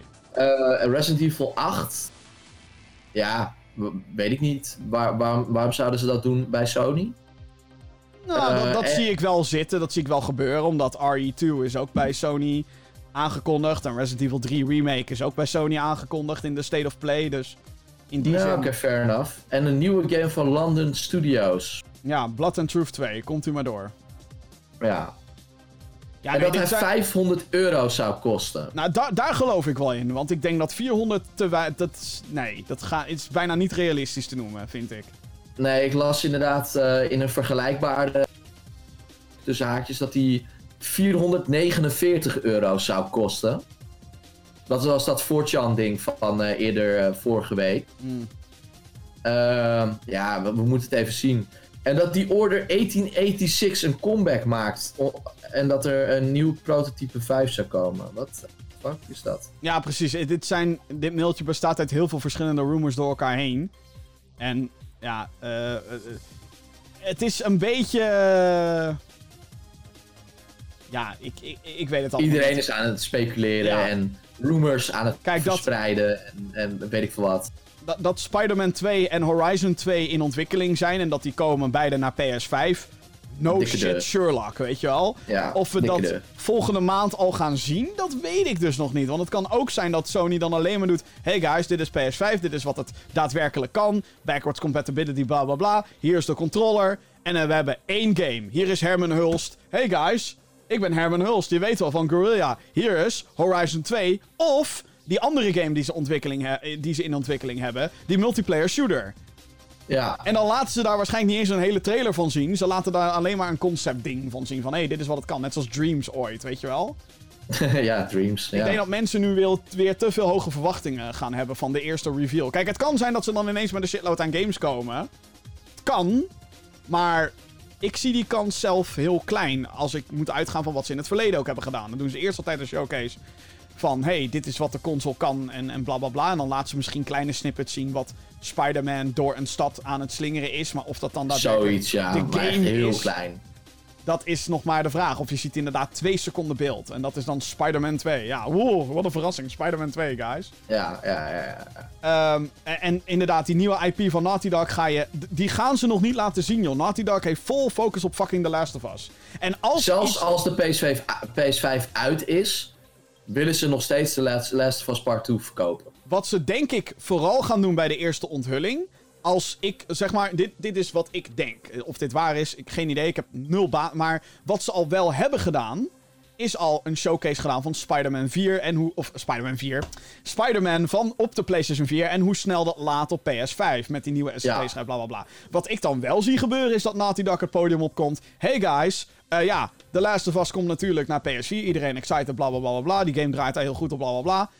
Maar op PS5 kunnen we RTX ondoen. Eh daar, daar kunnen En we... check deze laadtijden. En check yo. deze laadtijden. En kijk eens hoe vet hij eruit ziet op PS5. Hij is trouwens backwards compatible. eh, en dan iedereen blij. Ja, dus- zoiets. zoiets. Dat, eh, dat zou nog wel kunnen, ja. En misschien Gorilla's nieuwe multiplayer shooter. Want ik denk dat... en- en da- daar zijn inmiddels ook al zoveel geruchten over dat dat bijna een, een, een, een ding is. Of dat dan SOCOM is of, of, of Killzone. Oh, zo kom, ja. Ja, dat... dat ik bedoel, zou zomaar kunnen. Ehm, Ja, je weet, je weet het niet, hè. Je weet het niet. Maar ik, ik, ik- je kan het zelfs vergelijken met, ehm, met de onthulling van de PlayStation 4 Pro. Dat was ook allemaal heel technisch en heel. Kijk eens wat Ja. voor features de Pro heeft ten opzichte HDR en bla bla bla. En dat komt ook naar de PS4 en bla bla bla. En de enige game die ze daar lieten zien was, let u op, Mass Effect Andromeda. En dat was dan ook niet echt gameplay. Dat was eerder gewoon, kijk eens hoe hoog de resolutie is. Nou, nou. Ja, klopt inderdaad. Dus, eh, Ja, je- nou ja, eh, het, is, het wordt gewoon een hele, hele spannende tijd. Wordt het, ja. Ik kan me wel voorstellen dat ze. Ik kan me ook de andere kant. van. Oh ja, deze games komen eraan. Al is het alleen maar omdat Microsoft natuurlijk ook al wel wat dingetjes. dingetjes heeft gezegd en laten zien. ja. Eh, maar ja, eh, only time will tell. 500 euro, sign me up. Ja, nee, p- 500 euro is denk ik een meer dan prima prijs. Ehm, er waren, was, volgens mij, was volgens mij ook een dingetje dat de nieuwe Assassin's Creed bij die PS4 Showcase onthuld zou worden. Ja, ja, Ragnarok. Dus ja, hm. Ja, we gaan het meemaken. Ik denk overigens dat Assassin's Creed gewoon een eigen onthulling krijgt. Hoor. Dat doet altijd. Ja of dat, dat het inderdaad gewoon, hey guys, guess what? Uh, en, dat Trouwens, dan, Ragnarok komt ook nog PS5. Ja, oké. en dat het dan bij die PS5 Showcase in een fucking third-party trailer zit of zo. Of dat ze daar even komen Ja, met, met de power van PlayStation 5 kunnen we like hele nieuwe grote werelden bouwen. Bla bla bla. Beetje net zoals met Call of Duty Ghosts. Fish AI! Woe! Ruben Ja, die heeft gemaild heel naar aanleiding van dat item over Iron Man VR. Waar ik toch even melden dat er echt super mooie PlayStation VR games bestaan als het gaat om graphics. Voorbeeld, Resident Evil 7 VR. Een van de mooiste en engste games ooit in VR. Ja, eh, jij, jij zei natuurlijk daarnet van eh, games in VR per definitie lelijk zijn. Maar dat was natuurlijk een soort van gechargeerd met oog op de resolutie. En dat Zeker. de meeste games in VR, eh, en dat merk je vaak al niet meer wanneer je het zelf aan het spelen bent. Maar de meeste games in VR zijn gewoon niet moeders mooist. Ik bedoel, eh, en als je, Dat ook maar één, als je ook maar één voorbeeld kan noemen, wat overigens een game is die ook... Ah, ik denk dat als je Resident Evil 7 in non-VR met die van VR echt naast elkaar zet, dat, dat je dan gaat schrikken. Van hoe, hoe erg die kwaliteit een dip moet nemen, want die framerate moet ineens dubbel zo hoog zijn. De, het is gewoon een feit dat... Ja, ja. Kijk hoor, eh, bestaat dat eigenlijk? Gameplay versus VR of zo? Comparison Compar- misschien? comparison? Com- VR comparison of zo. Staat dat? Eh, ja, dat bestaat. Zeker. 100%. Natuurlijk bestaat het. Oh, maar dit zijn stilstaande beelden. Oh. Oh ja, oh, ja, nee, ja, nee, kijk. Ik heb hier een... eh, En het is vooral de resolutie die een dip maakt natuurlijk. Ik heb Ja, hier nu beelden voor me, maar je ziet gewoon dat lichteffecten zijn gewoon verminderd. eh, dynamische schaduwen zijn minder mooi. Overal pixels, dat soort shit. En ja, weet je, het is logisch, want je hebt nu te maken met een VR-headset. Dus het is... Ja, no shit. Ik Maar je, je, je merkt het, je merkt het gewoon wel minder als je gewoon kop hebt. Ja, ja, tuurlijk. En, en nee. eerlijk is eerlijk, Resident Evil 7 in vond ik ook echt fucking waanzinnig. Het is echt heel mooi. Ja, ik durf het gewoon niet aan, joh. Is echt heel mooi. het niet aan. En dat is waarschijnlijk ook En de reden dat ik ben overigens, gestopt. overigens zeg ik niet dat games niet mooi kunnen zijn. Het is alleen wel over het algemeen zo. Dat ze niet heel veel eruit kunnen halen. Want dat is gewoon. Ja, weet je wel. Ja, nee, dat klopt. Dat klopt. Dat is helaas gewoon of zo. Ja. Goed, eh, dan, eh, dan het, eh, het volgende. We Mailbox minigame. hebben weer een mailbox minigame. Ditjes of datjes. Eh, van, eh, van Ruben ook trouwens. Gezellig. Oké, eh 7.1 surround of stereo? Stereo, Erio, Erio. Ik, ik ben geen audiofiel. Wat is beter? 7.1 denk ik, hè? Ja, als je 7.1 kan, waarom zou je dan geen 7.1 surround? Ja, gewoon het beste wat, wat beschikbaar is. Assassin's Creed Syndicate of Assassin's Creed 3? Makkelijk, Syndicate. Ja. Ik vond 3 echt helemaal kut. Ja, ik vond 3 niet helemaal kut, maar ik vond het wel teleurstellend, ja. Syndicate sowieso. Xbox Game Pass of PlayStation Now? Xbox Game Pass. Ja, same. Denk ik. Ja, want als downloaden en spelen... Be- beter de deal, ja, Ja. sorry. HyperX of Razer? Denk Razer, I guess. Ja, doe maar Razer. Ja, ik heb al een Razer, twee Razer dingen, dus. Wel netjes. Ik heb niet echt veel ervaring met de muizen en toetsenborden van HyperX. Ik weet dat ze er wel zijn, maar... Ik ken hun eigenlijk vooral van de headsets. Ja, precies. En dat zijn goede dingen hoor, trouwens. Ja, ja, ja. Logitech of Rocket? Hm, Deze vind ik lastig. Geen idee. Doe, doe maar Logitech. Ik vind ze beide prima. Lo- Logitech webcam, dus. Ja, oh ja, ja, Logitech heeft wel een breed, breder scala aan producten. Als je echt heel Logitech neemt. Ja, tuurlijk. Ja, want Roccat is natuurlijk eigenlijk meer in de zware hoek. Ja, dat is echt gewoon gaming keyboards en muizen. En Ja, precies. En that's it. Eh, terwijl Logitech natuurlijk ook nog eh, heel veel rand... En misschien Rocket inmiddels ook hoor, maar whatever. Nvidia of AMD? Nou ja, eh, Nee, ik heb Nvidia, dus doe maar Nvidia. Ik denk dat je qua videokaarten nu inderdaad gewoon bij Nvidia beter bent, vraagteken. Ik heb geen idee. Kijk, de, de console manufacturers gaan meestal voor AMD. Ook in de nieuwe PlayStation 5 en zo zit gewoon een AMD-chip in. Dus het is niet alsof die dingen slecht zijn of zo. Nee, maar eh, het is allebei gewoon niet slecht. Het zijn gewoon concurrenten. Ja. Eh, Red Dead Redemption 2 of GTA 5? Eh, GTA 5. Eh, sorry, daar hoefde ik eigenlijk helemaal niet over na te denken. GTA Same. 5.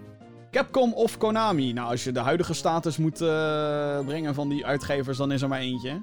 Capcom. Capcom. Fuck Konami met een Metal Gear Survive bullshit. Een fucking Contra Rogue Core. Jezus. Wat was dat erg.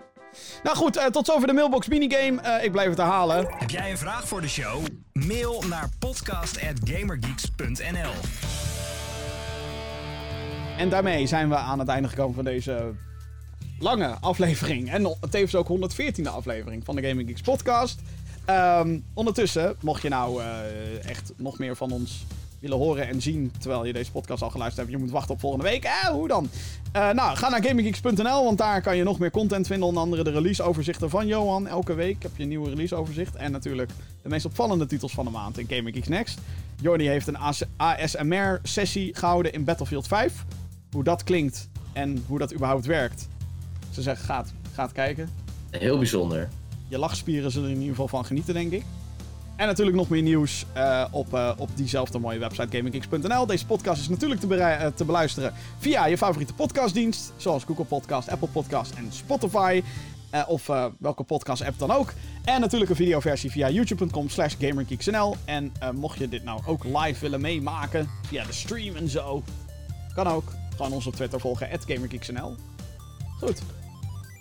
Johan, is er nog een laatste spreuk of een laatste dingetje die je kwijt wilt voordat we voor deze 100 Geniet nog even van je zondag, want voor je het weet is is die voorbij. Ja.